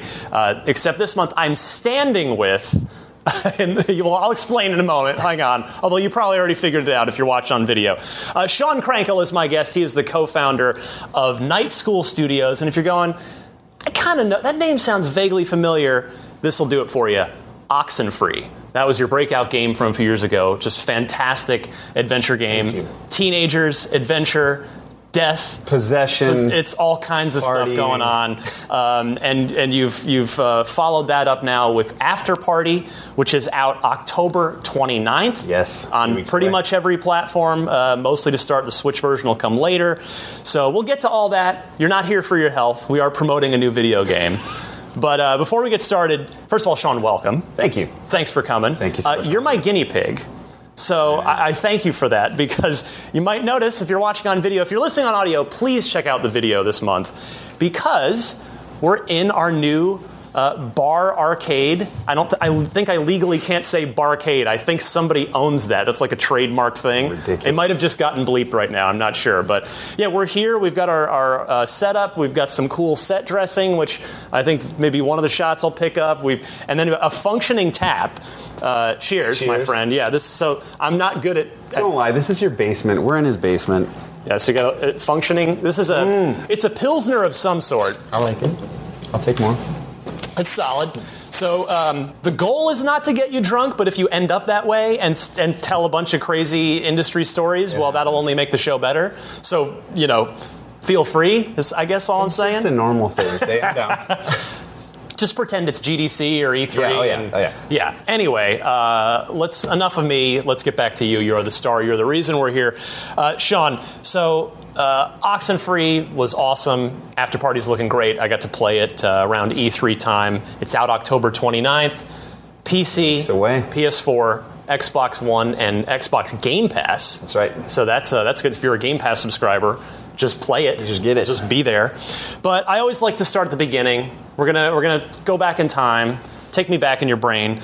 What were some of your favorite games growing up? I want to figure out how we got Go to where back. you are. Yeah, let's Go hop in the Wayback back. Machine. We're gonna go pre Super Nintendo. Good. We're gonna go pre NES. Oh, okay. You don't look that old. You don't look that old. I'm older than you think. um, we're gonna go wood paneled Atari 2600. Really? We're gonna go probably that bad Spider-Man game. You remember the Spider-Man? No, game? see, I, NES is my is That- my that jumping off point. Okay, yeah, so my dad got us uh, an Atari 2600, and all I remember was that. Also, Yeah. it was a horrible Pac-Man game. It was like the worst port of all time. But Spider-Man, you just had like a single color building, and then you Mm-hmm. shot like a massive pixel uh, wide uh, uh, web up Yeah. the side of the screen, and then you just fell over and over and over again. So that's how I fell in love with games. Um, but then Yeah, probably Mario 3. I mean, all of mine are going to sound like everybody else's. Super That's Mario okay 3 though. It's just it's your story. so great. But then a lot of the, you know, like the Lucas LucasArts stuff is is massive. I was going to ask you about that. Yeah. yeah, so Day of the Tentacle in particular, although Sam and Max, Maniac Mansion. I played Maniac Mansion on NES. I didn't play it on Yeah. PC, Yeah. which was just a slog. Have you played that recently? Have you tried Uh, it? no, with a, not- with not in a little while, yeah. It's brutal. I mean, you can still microwave a hamster, but it's it's rough. Uh, but yeah, the the uh, I would say definitely, um, you know, like like all of those that I mentioned. But my favorite of all time, Link to the Past. I've probably played Link to the Past. I don't know, thirty times. That's a solid through. answer. So good. We got Perfection. Link's Awakening out now. So Yeah. that's you know Yeah. that's uh, you can't can't beat that. that. Yeah, it's good good times. But all right, so you've been gaming since you were a kid. Yes. Let's fast forward to you're growing up. You're starting to figure out who Sean is, what Yes. Sean's going to be. Tell me, I, I, I, see, I learned so much. I love doing this show for a million reasons. One of them is I, I just learn all kinds of crazy stuff about each of my guests as I prepare for these things. You worked on a late 90s soap opera te- television show called Sunset Beach. Wait, before that. Before, oh, there's a before that. Okay. I worked at EB Games in the Yeah. Lombard Mall across from EGM for like five years. Nice. As a, like a preteen into teenage years. Yeah, first job kind of thing? Mm-hmm. First job kind of thing. Slinging uh, uh, Donkey Kong Country with a big orange hat on my head. um, and then I got an internship out here, or out in Los Angeles when I was 19, and that would be for that show. So it's called Sunset Beach. Yeah. Uh, it was this failed Aaron Spelling daytime soap opera. So my first introduction to LA was like, oh yeah, of course you hang out with like the Spellings and you go to this block long mansion. And Yeah. Actually threw up in Aaron Spelling's bowling alley underground by mistake. This is already off to a horrible Well, start. let's press pause for a second. How, how do you end up with an internship? So, where are you from originally? Is it Downers Chicago? Grove, Illinois. So it's like Yeah. 20 minutes outside of Chicago. Okay. Yeah. So how, how do you get from Chicago? Did you want to go out west into the games uh, games or entertainment industry? What's Entertainment for sure. I was Yeah. going to school in Chicago at Columbia College for film. Okay. So this was like a writing internship uh, that a friend of the family was actually a writer on this series, Sunset Beach, and she had written on all the you know Days of Our Lives, all Yeah. these other soap operas, and it was like, will your parents let you go out there and live alone while you're 19? And I made the case everywhere, and I got credit from Columbia, talked them Nice. into it. Then I dropped out of college, so it didn't matter. but I, I pushed and pushed and moved out and stayed for those three months. And I was like, I just need to stay out here and start I working. mean, that must have been like if that had happened to me at 19, I'd have been freaking out. That would have been the I most awesome thing. out. Like, what do you mean? What? I get to go out to LA and work on a TV show? It was crazy. Were you just out of your mind? Out of my mind, yeah. So, yeah, basically during the day, I would just like drive golf carts around and take people down to set. And then sometimes they'd be like, try this weird wardrobe thing on Yeah. so that we can see if the color looks right. But I was all pale and skinny and bluish white colored. and I was like, just don't show these pictures to anybody. Uh, and then, yeah, I just kind of like at the end of that was like, I just want to stay and work because I didn't get a job there and I was probably going to go back to school, which would have Yeah. been great. But um, from there, a friend of mine that had been uh, like the office assistant on that show knew somebody over at Deech- Disney Feature Animation, and I was like, I'm gonna go try and get in there as a PA and make my way in there. So Yeah. then took that jump. Wait, so it really is who you know, isn't it? It's like, a mix of like you have to just have no fear, which I have a lot more fear now that I'm in my early I'm the same way. I'm the same way. Like I'm way worse now. Yes, Like I got LASIK then- when I was 22. I would like it would terrify me now. But No I just la- I just laid down and did it then. no, I would definitely not do it now. Too much to lose. Uh, so, yeah, I at that time it was just like work my ass off. Plus, it was free. I had saved up a bunch of money, and I just kept pushing through. And yeah, I happened to know a person that was friends with somebody over at Disney. I interviewed there. I actually promised the person, to her credit, I won't say her name, but she was like, "I will only give you this job as a PA if you promise to go back to school." And I was like, "Absolutely." And I just didn't do that. I just started working there. Stay in school, kids. Stay in school. Uh, yeah, so that my first day there, I was a PA on Bugs Life, and so I was like the recording c- coordinator and PA on that. So Are you in the uh, credits? I'm in the credits for that, and the credits for Tarzan, a bunch of crazy Disney movies. That's that awesome. Yeah, which is so crazy. you ended up before you get to where you are now uh, as a, as a, the head of you know co-head of your own studio. You worked for Disney on somehow three separate occasions. Three times. How does that happen? It's a gift and a curse. I don't know. So the first time was feature animation, right? Yeah. So I worked there for I don't know. What did you find? Four years? I can't remember. Some that's- period that's of the time. PA job? Let's say, so it was a PA, then into a coordinator. So I was like the effects coordinator on Tarzan was the last thing that I Cool. did. But I was still only 20, whatever, 21, 20. Yeah. I didn't even know what I was doing, really. And what I realized at that point in time was like I was climbing a totem pole that I didn't really know what I would do there because within Disney, certainly at that time, you had to be like a story artist if you were going to have a creative impact on how the narrative worked, um, which I was not, and, or you had to be an animator or a variety of other things. So it was like there was this production path there that seemed cool, but these movies take, you know, for people that don't know, it's like four to eight years to make an animated movie. So major, major commitment. Yeah. So um, after that period of time, that's when I was like, I want to get out of this. But I still did not know how to get into games at all. It was another kind of fluke. What was so was the games thing? Was that just like always in the back of your head? Like, man, I'd love to make video games. Hyper passionate about games. Yeah. Like every aspect of my life was games uh, from like uh, like outside. So you know, I was a big like pen and paper guy, but not on D and D, on the Ninja Turtles RPG instead. There was a tur- there was a pen and paper. Oh yeah, that pen- sounds pen and paper awesome. Ninja Turtles thing, and it was all like the old comic style. So hyper Oh, yeah. violent. You know, they're all tied up red. Eastman and Laird Yes. stuff. Like there was yeah, crossovers with ninjas and super spies and a few other things, and there was just this big crazy, yeah, thanks. So, anyways, Wait, wait, wait. Hold on. Do you roll? Are you playing one of the f- turtles in this in this pen and paper, whatever or, the or you make want. your own You make character? your own. And I made Who were you? his name. wa- This is horrible. His name was Nemad, which was Yeah. Damien backwards. Yeah. I was 13. Don't don't hate. he was scaly. He had blades coming out of everything. He Yep. was covered in blood. My mom probably should have called the police. What was the a, mut- a mutation of? It was like everything. Everything? It was like when you go to the go to Subway and put all the soda in one cup. I had that mentality. And so you Just drew him in some like notebook paper. Drew I him in notebook Oh, yeah. paper, rolled a bunch of dice. Yeah. Here we go. That's cool. And it was like, yeah, he would go and you know stop drug deals in in uh, warehouses, things Right. like that, as mutants do. So games are always in the back of your head. You're Absolutely. playing games, pen and paper, and video game. Um, yes. so, was there what? What made you want to be a game developer? Was it was it that sort of the, that love that was always there, combined with this sort of production path in in entertainment that's not going quite where you want it to go, or wh- It's- where it's does it come from? Exactly that. And I, you know, I will say, looking back, it probably seems like it all fell into place with a, a major plan in place. But it was more like I knew I wanted to stay in LA. I knew I wanted to work in entertainment and or games. Yeah. I was looking for games jobs, but at that time, this is like '99, right? Mm-hmm. So in '99, there wasn't a very clear path. It wasn't like, oh, I'm going to go to USC and have this Right. huge game career that's going to, you know, sprout from that. It was everybody's path back then had, was was very odd, right? Yeah. So.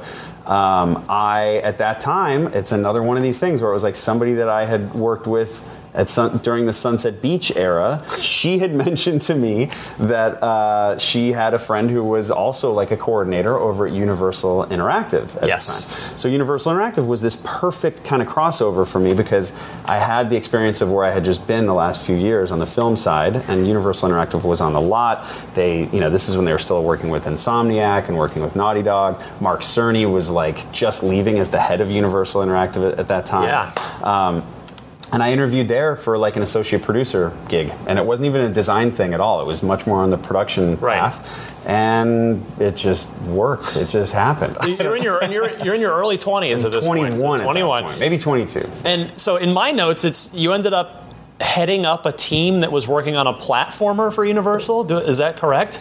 So that is correct. So um, in the very beginning, I was working on a couple of the Crash spin-offs, and these were the bad Crash spin-offs. you know, the moment when Naughty Dog is like, bye, and then it's like, here's a really whack uh, PS2 game or whatever. So I was working on that, doing some design work and working as an associate producer. But Microsoft at that time, this is before the first Way Xbox before Xbox, out, right? yeah.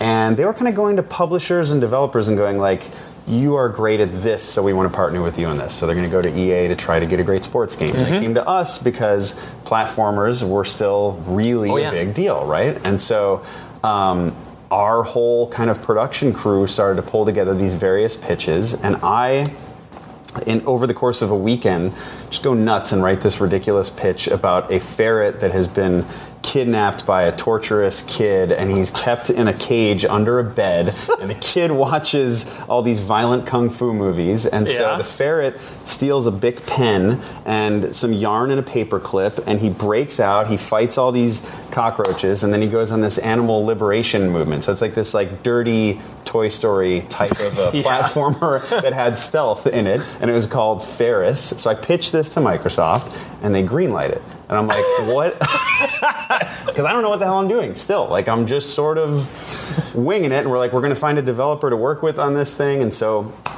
that's essentially what happened. I mean, like, this is the age of impossible, right? So it's like I guess Yes. I guess the That was it. sounds Yes. like it's so good to go. Like, all right, green light, let's do this. It was insane. So we initially it was with Bizarre Creations. You remember Bizarre? Of course, I Yeah. mean Project Gotham Racing, Incredible. Blur. I mean, what an incredible studio. Yeah, so so great to work with. Super super talented. And so this was I think right after they did Fur Fighters, so they were like a really good kind of fit for that. That would have been probably, I think, maybe pre Metropolis Street Racing. That was sort of before yeah, they hit like the racing. like two years before. I think Yeah. PGR was already out, but may or which one? No, came first? Metropolis MSR was first, MSR and was that, first, that and led to PGR. second. Yeah. Yeah. Um, but yeah, so then I work on this game for like a year. They give me a budget. I'm the producer and lead designer on it. I'm spending all this time out in the UK. I'm just a child. Are, are your parents like when you call home to, to tell your parents what's going? Like, are they like just stunned at what you're like? Do they just think that California is this magical place, or that you're just this this this like golden like Midas touch I don't child? know. Like, I don't know. I what don't your know. parents think? I don't know. Every time I was going back home, though, it was odd. It was very odd because I was like, "This is working out." And there's Yeah. certainly low times. You know, I'm just talking through the highlights, but Yeah. like that part was crazy because yeah, then I'm, yeah, I'm flying to the UK all the time. So then. I think right around then, so Sly Cooper comes out, a few other games come out that are in that general genre, but like three or four come out that bomb. Yeah. I can't remember the names of them, but a few of these big budget platformers come out, and then Universal pulled the plug. Mm-hmm. So that was it. We're like a year in, and I had blown all this money, and the game just sort of died, which sucked. Um, so then I kind of sk- I, I flipped back over working on more Crash stuff, but working on the, the better ones. So that was fun. Yes. um, doing design work and production work on those, and then um, oh, then we can go into Fifty Cent. That's, yeah, well, I mean that's so. You, you worked on the first one, Bulletproof. Yes. Yes. Uh, just before we before we get to that, uh, just licensed game because you worked on and I think a lot of licensed games over the years. Like 20 probably. That's a lot. Yeah, a ton. You know, that to me to to, to a gamer who just sort of sees the final product. It seems like working on a licensed game would be a total nightmare where you just have fixed budget, fixed time, and you better get it done or else. Because most of them over the years, uh, I guess up until recently when people have started to put more money and time into these things, but they were they always had the reputation of being kind of just Horrible. terrible. yes. I mean, they still So- mostly do, right? I guess it's mostly. more on, on it's more they get kind of pu- pushed to mobile now. Yes, it's not that's as we don't see them that's as much on the console side, but Yes. yeah. What's like? Do you know? As you're as you're a mobile game developer, that you, you just know that you're you just have to make the best of a tough situation, or do you do you think like, yeah, I'm, this is good, I'm going to make this awesome, this is going to be great, and then it somehow doesn't, it somehow goes horribly awry. Like, what's It's what is the super mindset? different every time. Okay. So like all those um, those logistics you're talking about about timelines and budgets and all that, those are all awful, uh, certainly. But even on top of that, it's like how much uh, feedback or direct line of communication do you have with the license holder? Right. Is is critical, right? So like even recently, like we did the Mr. Robot game for like through our studio at Night School. Yes. That went great because we worked directly with their whole team and it was very fast and fluid and they trusted us and we trusted them and like these people who have these licenses or the creators of these shows they don't want to make something shitty like they want to make great stuff Yeah. right so it's about all the layers in between usually and it's also about how risky do you want to get with it? So, in the case of the 50 Cent game, that went really awry, like the first one. So yeah, I got I got to hear about that because first of all, like, are you do you volunteer for this? Are you assigned to it? Okay, Like, how does it come about? Well, before that, here's the worst license game The Grinch. Okay, I worked on The Grinch, uh, PS1, it was Dreamcast PS1 can't remember what else, maybe N64. Um, and I don't mean to say it's the worst game, but that is the example that you're speaking of, I think, where it's like, it's just the timelines are bad, everything is sort of bad. And on that one, you know, to, all credit to A2M, who was the developer on it, I think they're called Behavior now. Uh, right. Oh, yeah. they, I think they changed the name, yeah. But it was like, how do we do a Spyro clone in 10 months? And it was sort of like, that's hard as hell, that's going to be a nightmare, but it's kind of a fun challenge. Like, you actually aren't you know, hating on yourself at the moment. You're just more like, this is crazy. Let's get gung ho and go do it. And the thing that I tell a lot of people is like, making a bad game is almost exactly as hard as making a good game. Hmm. Like the amount of effort and the amount of intelligent people and the amount of like vision that goes into those games is is very akin to some of our favorite games. It's just that those teams aren't afforded a lot of the opportunities and they're getting focus tested to death and they've got a boardroom full of people who are shooting things down. So So you're getting noted to death. Yes, like nonstop, right? And so I think for the, for a game like that, you know, that's going to inherently put out a product that's not that great. But um, in, like I said, you know, in the in the case of the Mr. Robot game, that worked out really well, and there can be sort of any spectrum in between. Right. Fifty was weird because.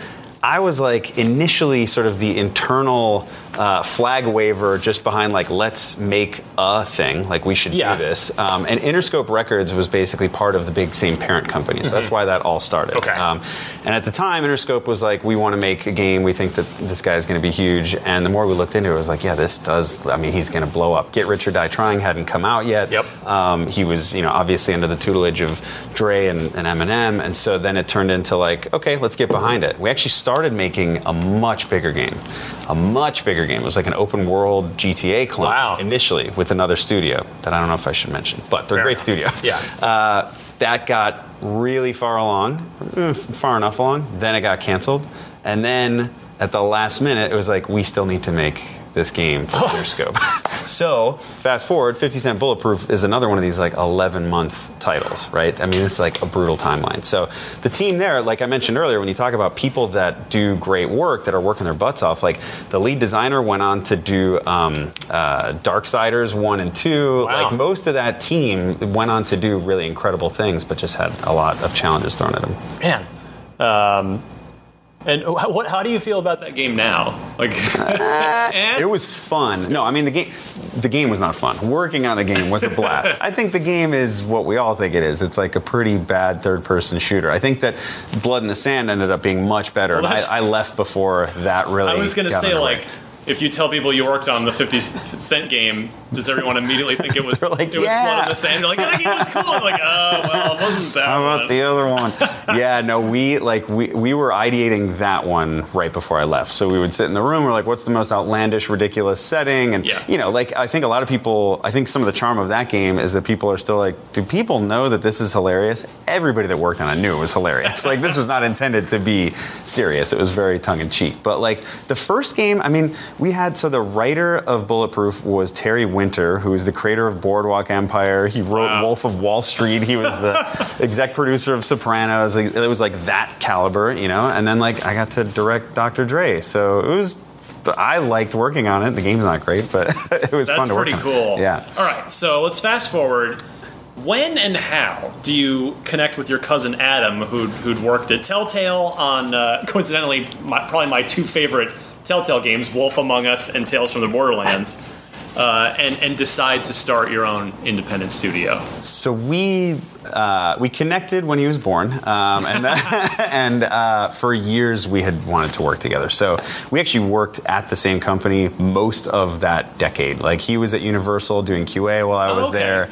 Uh, when I was at Disney Interactive, he was there. So he like had we the, were kind of the always game around. development bug too. He had the bug as well. Um, and I think that, you know, up until then, there was just not a natural path to us doing it. We had talked about maybe we write a movie together, maybe we do this, maybe we do that. But like digital distribution had not really taken off yet. Unity wasn't really a thing. So like there was no way for us to do that. And about, I don't know, maybe I guess this is 2011 ish. Um, I actually went up and interviewed at Telltale to be a creative director there. Didn't get that gig, but we kept, and he was there at the time. Okay. Adam was already there.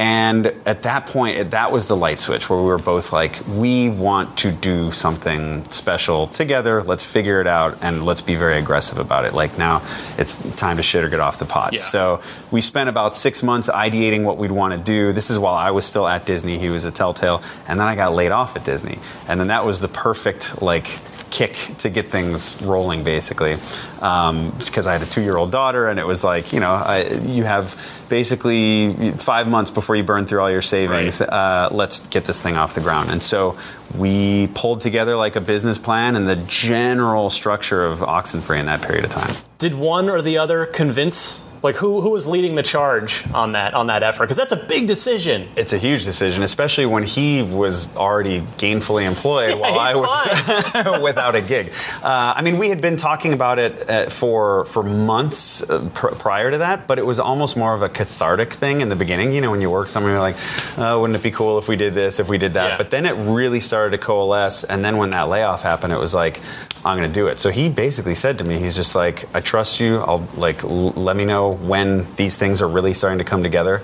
And we worked at night a lot on what a proposal would look like and how we could actually go out and raise some money to try and get a game. That was the next thing I wanted to ask you. Yeah, Is like, yeah. you know, I've had a million developers in here, and it's fascinating to me every time. But like, how do you conv- who, how, how do you go get money? That like, it's not cheap to set up shop. I mean, you probably I don't know how many employees you guys have. I'm sure it's a, a dozen or more. 13 now. 13, but back okay. then we were four. Well, but still, it's like you got to pay people. You got to you got lawyers for you know Oh, all the 401k and all this and that. Like got toilet but, paper. But first, you got to raise like. So who do you even target? Do you have to go to? Do you start like at a bank or do you look at like investment firms or? That's a great question. Um, for this specific thing, it was another case of making the most of prior working relationships. So well, you are you're I- like a charmed man. You know that, It's right? Like, I I had left games for five years in the middle of everything we talked about and Yeah. went to work on the marketing side of things. And so um, I worked at a marketing agency. We I wrote like a bunch of ARGs, which you know what an ARG is, yeah. So Mm-hmm. did did a bunch of um, creative work for games and film on the marketing side, and decided that I wasn't a marketing person. Like I was okay in that space, and I liked. I got the entrepreneurial itch from doing that because you're out pitching and you're Yeah. getting shot down all the time. But ultimately, when I left, the head of one of those agencies that I had worked at, he like we left on really good terms, and he Good. was like, "If you ever want to work together again, let me know." So he, in the in the very beginning, when I was pitching Night School, it was actually to be an extension of his agency. Now he was really interested in that, but then he was like, "We as an agency have our own identity crisis because agencies are like, we do this, we do that, we do other things. Why are we making new IP video games?" so at the last minute, he kind of was more like we'll, we'll put a little bit in, but you got to go raise the rest Sure. of it. And then that was just a crazy hunt for, for folks. Now, the amount that I asked for was enough for four people to work for a year and a half, right? So it wasn't overly crazy. Right. Um, but fortunately, they trusted me enough to have what at the time was probably a pretty simplistic business plan because we really were just like, let's make the coolest possible game that we adore and we'll put it out. There's no free to play hooks. it's just going to make something really cool. And uh, that's, yeah, that's how it came together over the course of those six months. So, uh, what what lessons and wisdom does does Adam impart from his time at Telltale? Either good or bad, right? Like, Yeah. oh, this this totally worked. We should do this, or or let's make sure to not do this at all. Um, I'm sort of I'm sort of curious because you know I don't know. I mean, this is a while ago. Telltale obviously and unfortunately ended very badly, which I mean, I'm a, in my opinion certainly seemed to have been poor management from the top that, that sunk the studio. So, what were were, were there uh, some sort of obvious lessons that that you guys had uh, learned to live by right away? So not re- only the creative ones, not the business Okay, ones early yeah. on. The creative ones, it was more like how can we siphon his learnings about branching narrative design that he got there in the short time that he was there? Because I think he was there for like a year and a half, two Okay. years. But he still oversaw a ton of projects there, and they had a lot of great process in place in terms of like how to reinforce player agency and how to really get choices making sense. And so, uh, and he's just a great writer. And so I think in the beginning it was like, how do we take that from what th- they require 200 people to make, and how do we let four people do it? and how do we like distill that? Because in the beginning we were like, we were just like, like I think we talked for a while about going, how do you take Limbo and The Walking Dead and mix them together? That was like the mission That's a, statement. that's a for killer Oxenfree. elevator pitch right there. and that's really what we were pitching. It was like Limbo and The Walking Dead. Like, what if you're playing Limbo and you could talk while you're doing it? And then that got us this momentum. But you know, over time, I think it, it was less about when he started there, and it was more like because we worked with them on the uh, uh, the Mr. Robot game and on an unannounced thing that ended up going down when they went down. Yeah. And during that time, it was then we really realized like just stay lean and stay Yeah. innovative. Yeah, because Like, you uh, you guys didn't get paid for that, is what I there what was I a- read. a chunk that we did not. Right. So, that I mean, was rough. Was that was that scary? Like, is there? I mean, you, hopefully you Terrifying. planned for that. I mean, I, I can't imagine having a client that that won't that can't or won't pay. when we're that small, it's like a blow to the side of the ship that is almost you can barely recover from Yeah. it. So fortunately, you know, we had mi- we have so far still sort of mixed doing original IP and then doing some outside like client work here and there. And so like NBC Universal w- with Mr. Robot and Yeah. then the Mummy game that we made, which let's just skip over that one. Uh, Isn't that kind of Hollywood thing of like one for them, one for us? It's a little. It's, it's literally sort of like that. Yeah. And you know, there's licenses that we would want to like knock out of the park, and those ones we wanted to do as well. But Yeah. like, we are not allergic to working with partners who will keep us safe and who are Yeah. good to work with. You know. So, um, but yeah, when that happened, it was it was terrifying. So uh, yeah, night school spinning up. Which, by the way, so does does the name night school come from the fact that you guys started by working on, in the evenings? You know what? I wish it was that. it's just we're like it sounds cool. I swear to God, it was more like it's evocative of a little bit of that. Well, you know, you can set your own narrative right now. You can actually no it was it was really like it was just that vision of like there's youthfulness there's stuff going on after hours Yeah. there's all of that but there's no hyper specific thing yeah so did did the the idea for Oxenfree it sounded like did that come right at the studio's onset? Like you you had that going in like that that was. Uh, your and, uh, and and Adam's idea heading into this whole thing. it was it was there were two I'm gonna refill you, by the way. do i Let's was see how- i was how- giving you the eye um, Am I- oh good pour It's a little better. A little better. It's a little better. um, there we a go. great pour Okay, not bad, right? great I'm- I don't do this for a living. thank you Let's. Look at that. That's a really good pour. Um, yeah, the we had two ideas that we wanted to somehow merge. One was just a pure design idea, which was like, how can we make story the toy? Yeah. So like, how can if every other studio is going, story is this connective tissue between what the real gameplay is. We were like, how do we just make the gameplay story? And so communication and all of that was like a thing that we wanted to make sure there was no cutscenes. We never took control away from the player, and there was more like an ability for the player. And so from that, knowing how small we were, we were like, well, let's start to develop ideas for a story that a team this small can make. So, a desolate island is a pretty good place for something like that. A small cast is a pretty good place for something like that. Them not having machine guns and rocket launchers is probably pretty cost effective for us. Um, and so, on, you know, on the other side of that, like we're just huge fans of like Spielbergian '80s teen, preteen stuff, and there it wasn't overly saturated yet. Like Stranger Things hadn't come out. None of that was really out yet when we started because it was 2014, like right when we were starting. And so those two things just kind of kept feeding each other. It's like the toy is talking, and we want a bunch of teens who are dealing with teen coming of age stuff. Yeah. And, and we kept going, but the, the ghostly nature of it, that came later. Uh, we didn't have that yet. So, at, at what point during the project? I always love asking this question of everybody that's made something cool. Where, when, when do you know that you have something special? Is it like on paper up front, like this is going to be great, or is it not until c- gamers are playing it, like, or somewhere in between? I'm always curious. it is a it is an emotional roller coaster because in the very beginning you're like oh i got something really special here and then you start to sort of like dig in a bit and you go oh there's a lot of problems under here that we have to solve that even though we thought we were picking the simplest thing it's extremely difficult Yeah. and then you solve a bunch of those problems you go oh this is incredible and so like for us the out, from the outset, we're like a coming of age story where you determine how the player comes of age and you can talk freely the whole time.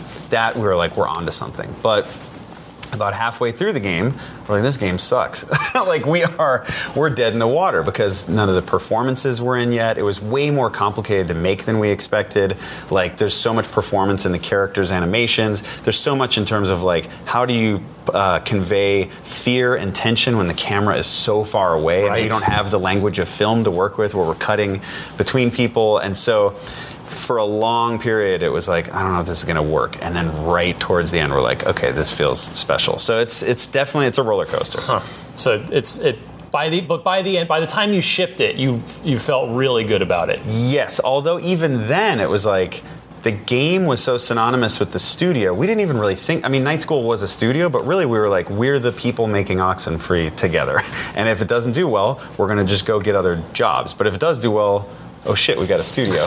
We got to make some more things. And Yeah. so right when it came out we had something we were proud of but we didn't know if it would resonate. But yeah we felt great about it. Well, on a sort of the other side of that same coin, I'm curious, you know, is it frustrating at all to try and cut through the noise as Mm-hmm. an independent studio, you know, knowing that you have something you feel really good about to just try and get noticed when there are like 5,000 other great independent titles that are publishing to PC and consoles on an almost literal daily basis? Yes, uh, it's terrifying. It continues to get even more terrifying. I think um, one of the things that probably helped from just that stint that I did on the marketing side was understanding at least where to start with an idea that is big and not so esoteric that it's hyper focused on just a particular group of gamers. Yeah. And so, you know, there's a way that we could communicate Oxenfree that would sound very focused, but there's another version where you just go, you know, it's the, it's a playable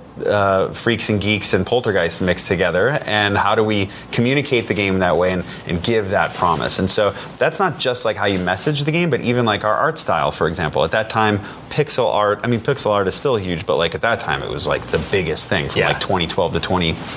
15 and we were like let's intentionally go left even though we love those types of games we want to look different make it look like we are you know somebody that would be talked about with the other big boys so like i think Capy does a great job of that and has always done a great job of that like they are an indie studio that has um, that, that is always talked about in sort of the AAA conversation. True. We, we kind of leaned into that, and we continue to try to do that.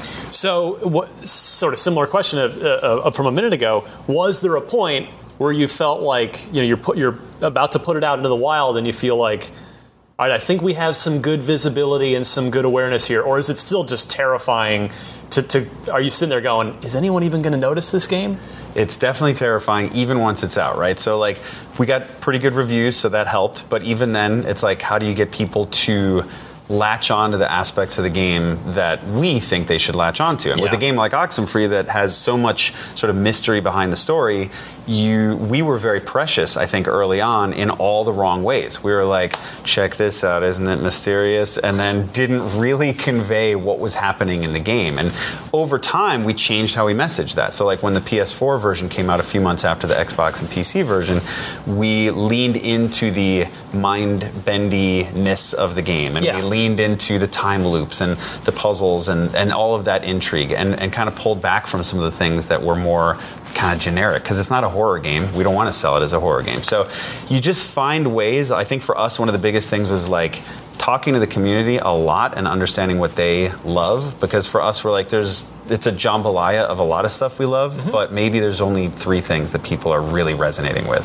So you just cha- change the message based on that. And and do you feel like that worked on the PS Absolutely. with the PS4 version? Absolutely, yeah. So on the even before the PS4 version came out, we were realizing that people were replaying the game, and we hadn't built in any sort of uh, like reward structure for that. And we're like, oh because during Adam's time at Telltale, he was like. People barely play through these things the first time. They definitely don't play through a second time.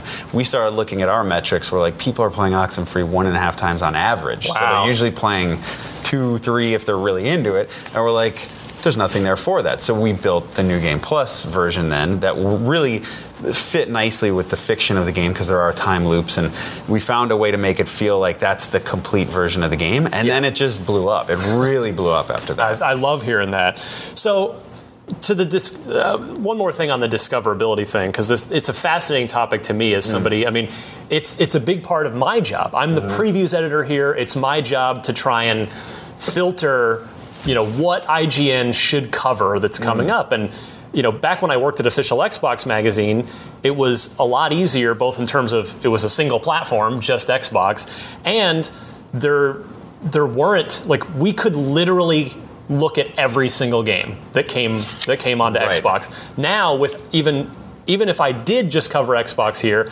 because of ID at Xbox, there are developers constantly putting out stuff every single day. So I tell you, I, like I've been, I have whined. I've spent a lot of this generation. Uh, telling Phil Spencer uh, in person when I get the chance, like, hey, bring back Xbox Live Arcade, like Yes. a curated, you know, weekly, regular thing where people know just every Wednesday I'm going to get some new stuff that's been handpicked, probably really cool Xbox Live Arcade games on the 360. Like, I would love to see that come back now with, with you know, not, nothing against ID at Xbox, but things just come out and there's no way to really know like what's good and what's not. Are you with me on this? Would you like to see the platform holders kind of do some some curation? I mean, Apple Apple's trying to do this with Arcade with their Apple Arcade, and that's looks like they might be off to a good start with that. But as as someone who makes independent games, that are you with me? that would thrive on that. Yeah. Uh, well, as a as a consumer, hundred percent, and then as a somebody that's running a studio, hundred percent, yes. Um, but I think it's you know like the, there's there's a, a double edged sword, right? Like Yeah. there's for for the smaller teams, maybe they're not going to be able to get as much recognition, but True. there's such a fire hose of content out there all the time now, and there, it's hard to differentiate when you've only got you know a second of somebody's attention span to understand what the promise of that game is. So the platform holders, like in particular, really, yeah, Xbox and Apple now are, are taking steps towards that, which feels really good. how you know before we move on to after party that is why you're here you're not here for your health you're not here for a, a, psychiatric analysis which hopefully that's not what this feels like but um, i'm just sort of curious like obviously oxenfree has done well enough that you're making another game but but how like how did it do for you guys? You know, it- you've you've reduced the price. It's ten dollars on any platform now, and it's on just about every platform. But Get it?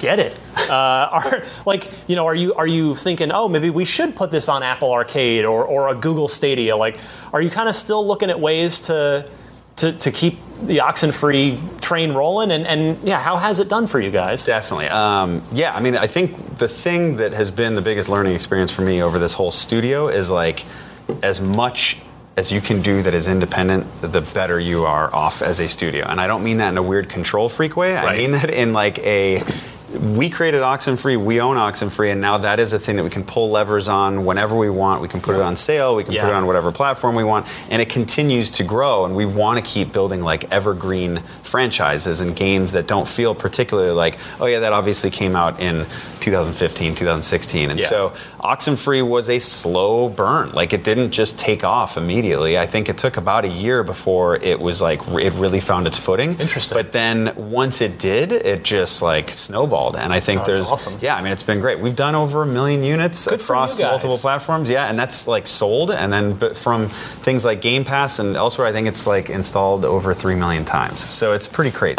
Um, Is there a Switch version? Remind me. There is a Switch is. version, Yeah. yes. Okay. That's probably the optimal way to play it. I Right? I mean- yeah, it's pretty. For me, I love playing it that way. Yeah, it's fantastic because you have touch controls and the uh, the joysticks. True. Joy Cons. So uh, we move to after party now.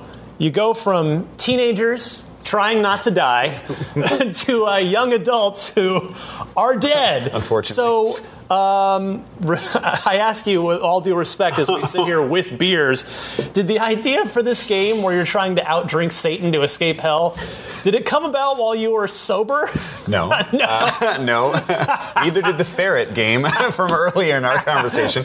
Um, the yeah, like so after party.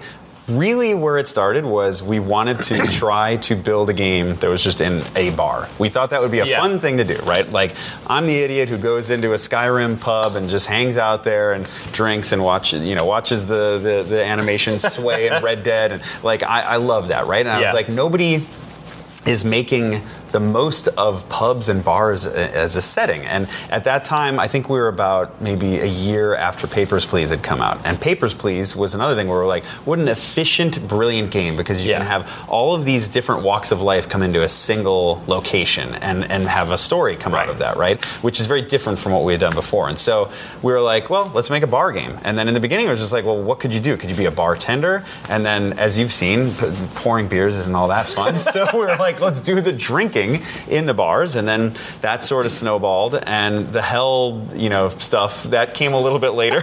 but ultimately, we thought, as a studio that wants story to be the core of your interactions, drinks could be a really fun way to augment a dialogue system, Yes. to augment abilities, to augment all of this. It's like an RPG mechanic, basically. Absolutely, it is. Yeah. So so then the, the the funny part. This is very odd. So there's a there's a cemetery called Forest Lawn across from our studio, and it's massive. Anybody that that has been to LA, it's like I don't know three miles across, literally. And so everybody's buried there, and it's this sprawling, crazy place. And we'll walk over there and brainstorm sometimes. And Adam and I were just walking past some giant uh, crypt, and we're like, wouldn't it be cool if you were dead doing this? We're like, ah, it's stupid. And then maybe two hours later, we're like, what if you had to outdrink Satan? That's really stupid. then a week later, we're like, no, that's that's pretty cool. Like we should do this. And then it all just came together after that. We really started working on that. That was a little over two years ago. That's so cool. Was there was there ever any thought to trying to maybe continue Oxenfree's story and keep that going? Absolutely. Yeah. There are still thoughts There are about still that. thoughts. Yes, yes. We know what we would want to do with that if we did that too. So we're still thinking that through. But like I think, you know, with After Party, it is almost like a it's not a spiritual successor, but you'll see like as people play the game, it's not just this like surface ridiculous pub crawl through hell, which Right. it is all of that. But it's really like this exploration of Milo and Lola's friendship and why they died and how they died and uh, teasing out trauma, but in a fun way. Like it's it's a comedy, but ultimately, if, when people play this, they're going to go, oh, "This is a direct descendant of Oxenfree." Yeah. Uh, so I want to talk about Game Pass for a second. So you're on Game Pass now with Oxenfree. Yep. And uh, you are launching After Party into Game Pass, which I mentioned at the top of the, our conversation here, uh, among among other the other platforms. So, uh, as much as you are legally allowed or willing, I'm I'm genuinely curious because I actually hear this a lot from, you know, I host our Xbox podcast here every week, and and I, and I there's a lot of fans, gamers that that kind of go, "Hey, how does that work as far as like you guys keeping the lights on and being successful? Like, so how do the economics of Game Pass work? Like, you are launching a brand new game day one into Xbox Game Pass. How does that work for your studio? So we wouldn't have even done it if Oxenfree didn't do so well via Game Pass. So what happened with Oxenfree was like we ultimately Oxenfree had come out via ID at Xbox. We already had a Yep. great relationship with them and. Prior to Game Pass launching, they were like, "We want to flesh out this catalog." Um, there are some terms that I can't talk about Fair enough. specifically, but it's not like they're just like bring it over here for free. So there's, you know, you could imagine that there's a reason why we would do it. And it came out, and what I was worried about was, is this going to cannibalize other sales early on? Like that was the main Sure. concern, right? You go, well. If this is going to be out on the same platform that it like, I want people buying it on Xbox still. But what we found was not only when it came out on Xbox or on Game Pass did it like not do that, it also increased our sales everywhere else on every platform. Because I think what happened was like the discoverability that you're talking about. Yeah. Certainly when Game Pass first came out, it had a more limited catalog, but I think it's the least friction imaginable for somebody who's looking for a new game. So they Right. heard about Oxenfree. They're like, eh, maybe I don't want to spend the money on it. They try it, they play it. Ideally, they fall in love with it. They tell their friends about it, and we got a ton more installs across the board everywhere. That's awesome. So it was great. So with Afterparty, when they reached out to us, they were like, "We've had a great partnership with you guys previously. We structured a somewhat similar deal, but ultimately, it's the kind of thing where it's weird. I don't like nobody. Nobody at Microsoft has told me to say this, but it really is like one of the best things to happen for the game industry. I completely like agree. It's incredible. Yeah. I think we're in five years this will be the Just the industry norm. norm, and Yeah. we'll look back on buying games as a as a probably Mm-hmm. a weird thing. But so is it? Are there like maybe you can't say, but are there multiple sort of options? Like, are, are is it like an upfront payout to say like, okay, we're gonna we're gonna make sure that you guys are comfortable, and then you don't get anything else from there, and it's sort of like Right. we're gonna make you comfortable, and that's it, or is it is it like a do, do you get kind of a, a little piece? I like I just I guess I just don't understand sort of for the financial health of the studio. What I don't know, you know, without specifics, obviously. Like, can you kind of speak in general terms of of how it's advantageous? I think to you it is- guys? so I, it might be different for other studios, honestly. Like Yeah. maybe they've all negotiated totally different types of deals. Um, for us, it's very similar to what I hear selling a show to Netflix feels like. So like for us, that's kind of how the structure feels. But it's been, um, I bet for other people, it's it's different. I don't know. So it's effectively you're you're you're removing some of the risk. Uh, you're, you're raising your floor and lowering your poten- ceiling. Maybe is that a is that a fair generalization?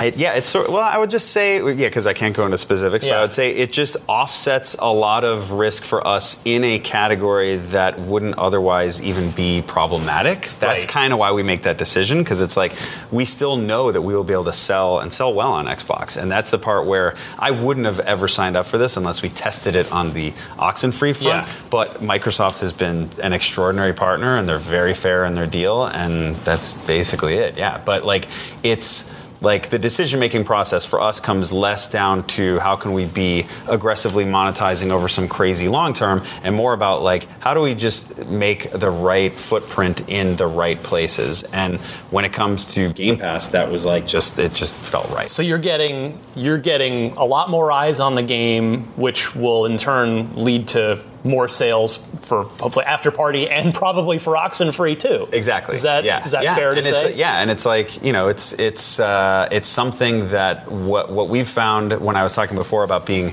overly precious about certain things. Um, the same way that I used to be really paranoid about streamers playing through our game and spoiling it for people. Now I'm like, it just doesn't matter. And on the Xbox or on the Game Pass front, it's like this is the way to get a ton of eyeballs on this thing, and ideally loving it and having it be a part of like them caring about our studio moving forward, right? Yeah. Like it meant a lot for us to now have a name for them. You gain right. fans. Exactly. To look forward to the next thing. Yeah. So, oh, that's that's awesome. Uh, do you see with with I mean, do you see people that play on Game Pass?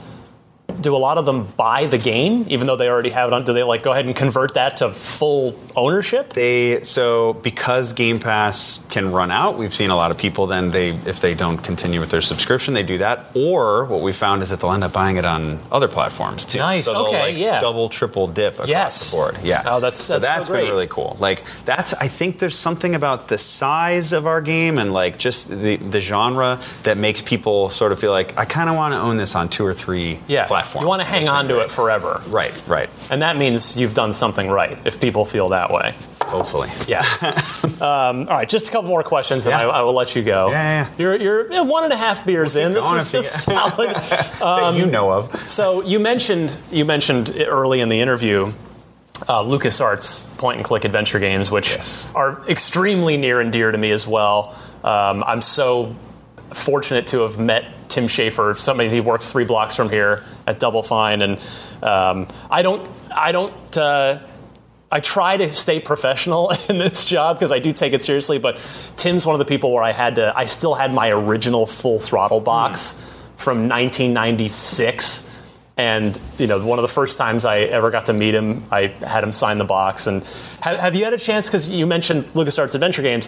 Have you met Tim or, or Ron Gilbert or any sort of, of your adventure game heroes, as it were? I don't know Ron. I wish I did. I've met Tim on a number of occasions Yeah. now, and yeah, the first time I met him, I was a blithering idiot. Uh, and fortunately, now I think I've composed myself a little better each time that I see him. But no, he's great. He's like the humblest, kindest, coolest guy, and it's very hard for me to reconcile how important the games are that he's made and continues to make with where I am now. Because like a lot of what we do, obviously, the DNA of a lot of what we do comes from that lineage. What um, who who are sort of your game industry heroes? You know, you said you've been playing since you were a little kid in Atari mm. 2600. Are there are there designers that that you've always really held in, in super high specific esteem? Tim for sure. Um, Mizuguchi is probably the biggest one, although that is a he he exists in such a different lane that we will never even attempt to try to compete in. But like, my God, Miz- Mizuguchi circa Dreamcast era is probably as important to me as a lot of the stuff we mentioned earlier. It's just that I was older playing that stuff. Um, but yeah, actually, that's all I would say. I would start and end with Mizuguchi. What do you What do you hope gamers again? October 29th, yes, Game Pass, PS4, Xbox, PC. and and what's uh if, if it's if it's not Game Pass, what's the price? Are we are we 19.99? $19.99, yeah. Okay. So that's that's the message that everyone should take away Yes. from this interview. But and that the game is amazing. It's about two friends who die and go to hell and have to drink their way out of hell, like we're doing right now.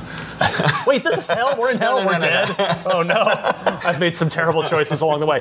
Um, but yeah, what what are you hoping the gamers take away from After Party? What is what is your hope there? I think at the highest level, just that they laugh because it's a very different game than what Oxenfree was. Yeah. Like we we set out to make this game to feel more like a lean back, watch Rick and Morty or uh, you know BoJack Horseman with your friends on the couch, Adult Swim style of thing Yeah. on the surface. And then the further you dig and the further you play through it, I think uh, I guess the next layer after having fun and laughing would be, oh wow, this touched my heart even more than Oxenfree. Uh, there's a lot that we are not really talking about yet in terms of like the exploration of their friendship and why they're in hell and the nature of all these various people that are there. So I think there's going to be a lot of surprising stuff in the game. But ultimately, just I hope you laugh and have fun in it because it really does. Like we feel like it feels like an episodic binge-worthy series on Netflix or something. It like a crazy adult animated show. Also, who and who doesn't need a good laugh? That's right? it, Everybody now, for sure.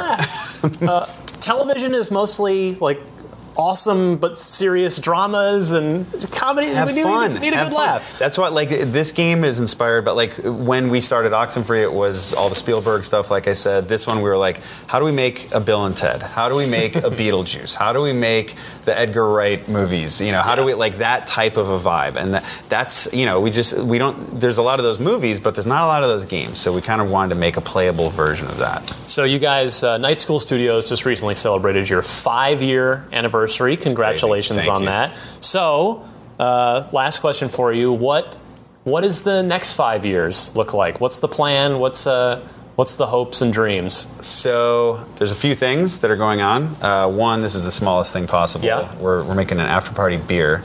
Really? I Swear to God.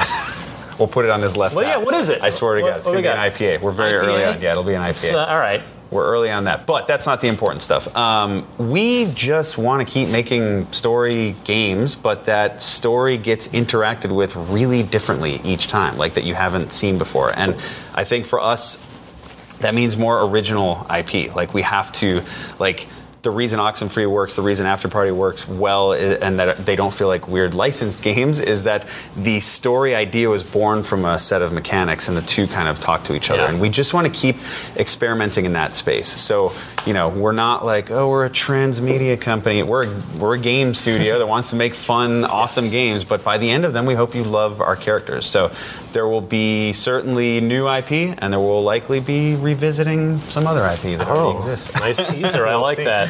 Uh, Sean Krankel, the co-founder of Night School Studios. October 29th is the day you need to go on your platform of choice, except for Switch, because that'll come a little Soonish. later, soonish. Yes. But uh, jump on, play After Party, buy it for 20 bucks. If you're on Xbox and you got a Game Pass subscription, you can just download it and have fun. Sean, thank you so much. Thank this you. was a blast. Thanks for being had a lot of uh, my first guest at the at the bar arcade Yeah, slash man. barcade slash whatever I'm allowed to say or not clean say. up now. Trademark. yeah, I, I uh, we did okay. I think we did good. It was I fun. agree, I agree. Uh, for more from the best, brightest, and most interesting minds in the games industry, check back every month for new episodes of IGN Unfiltered.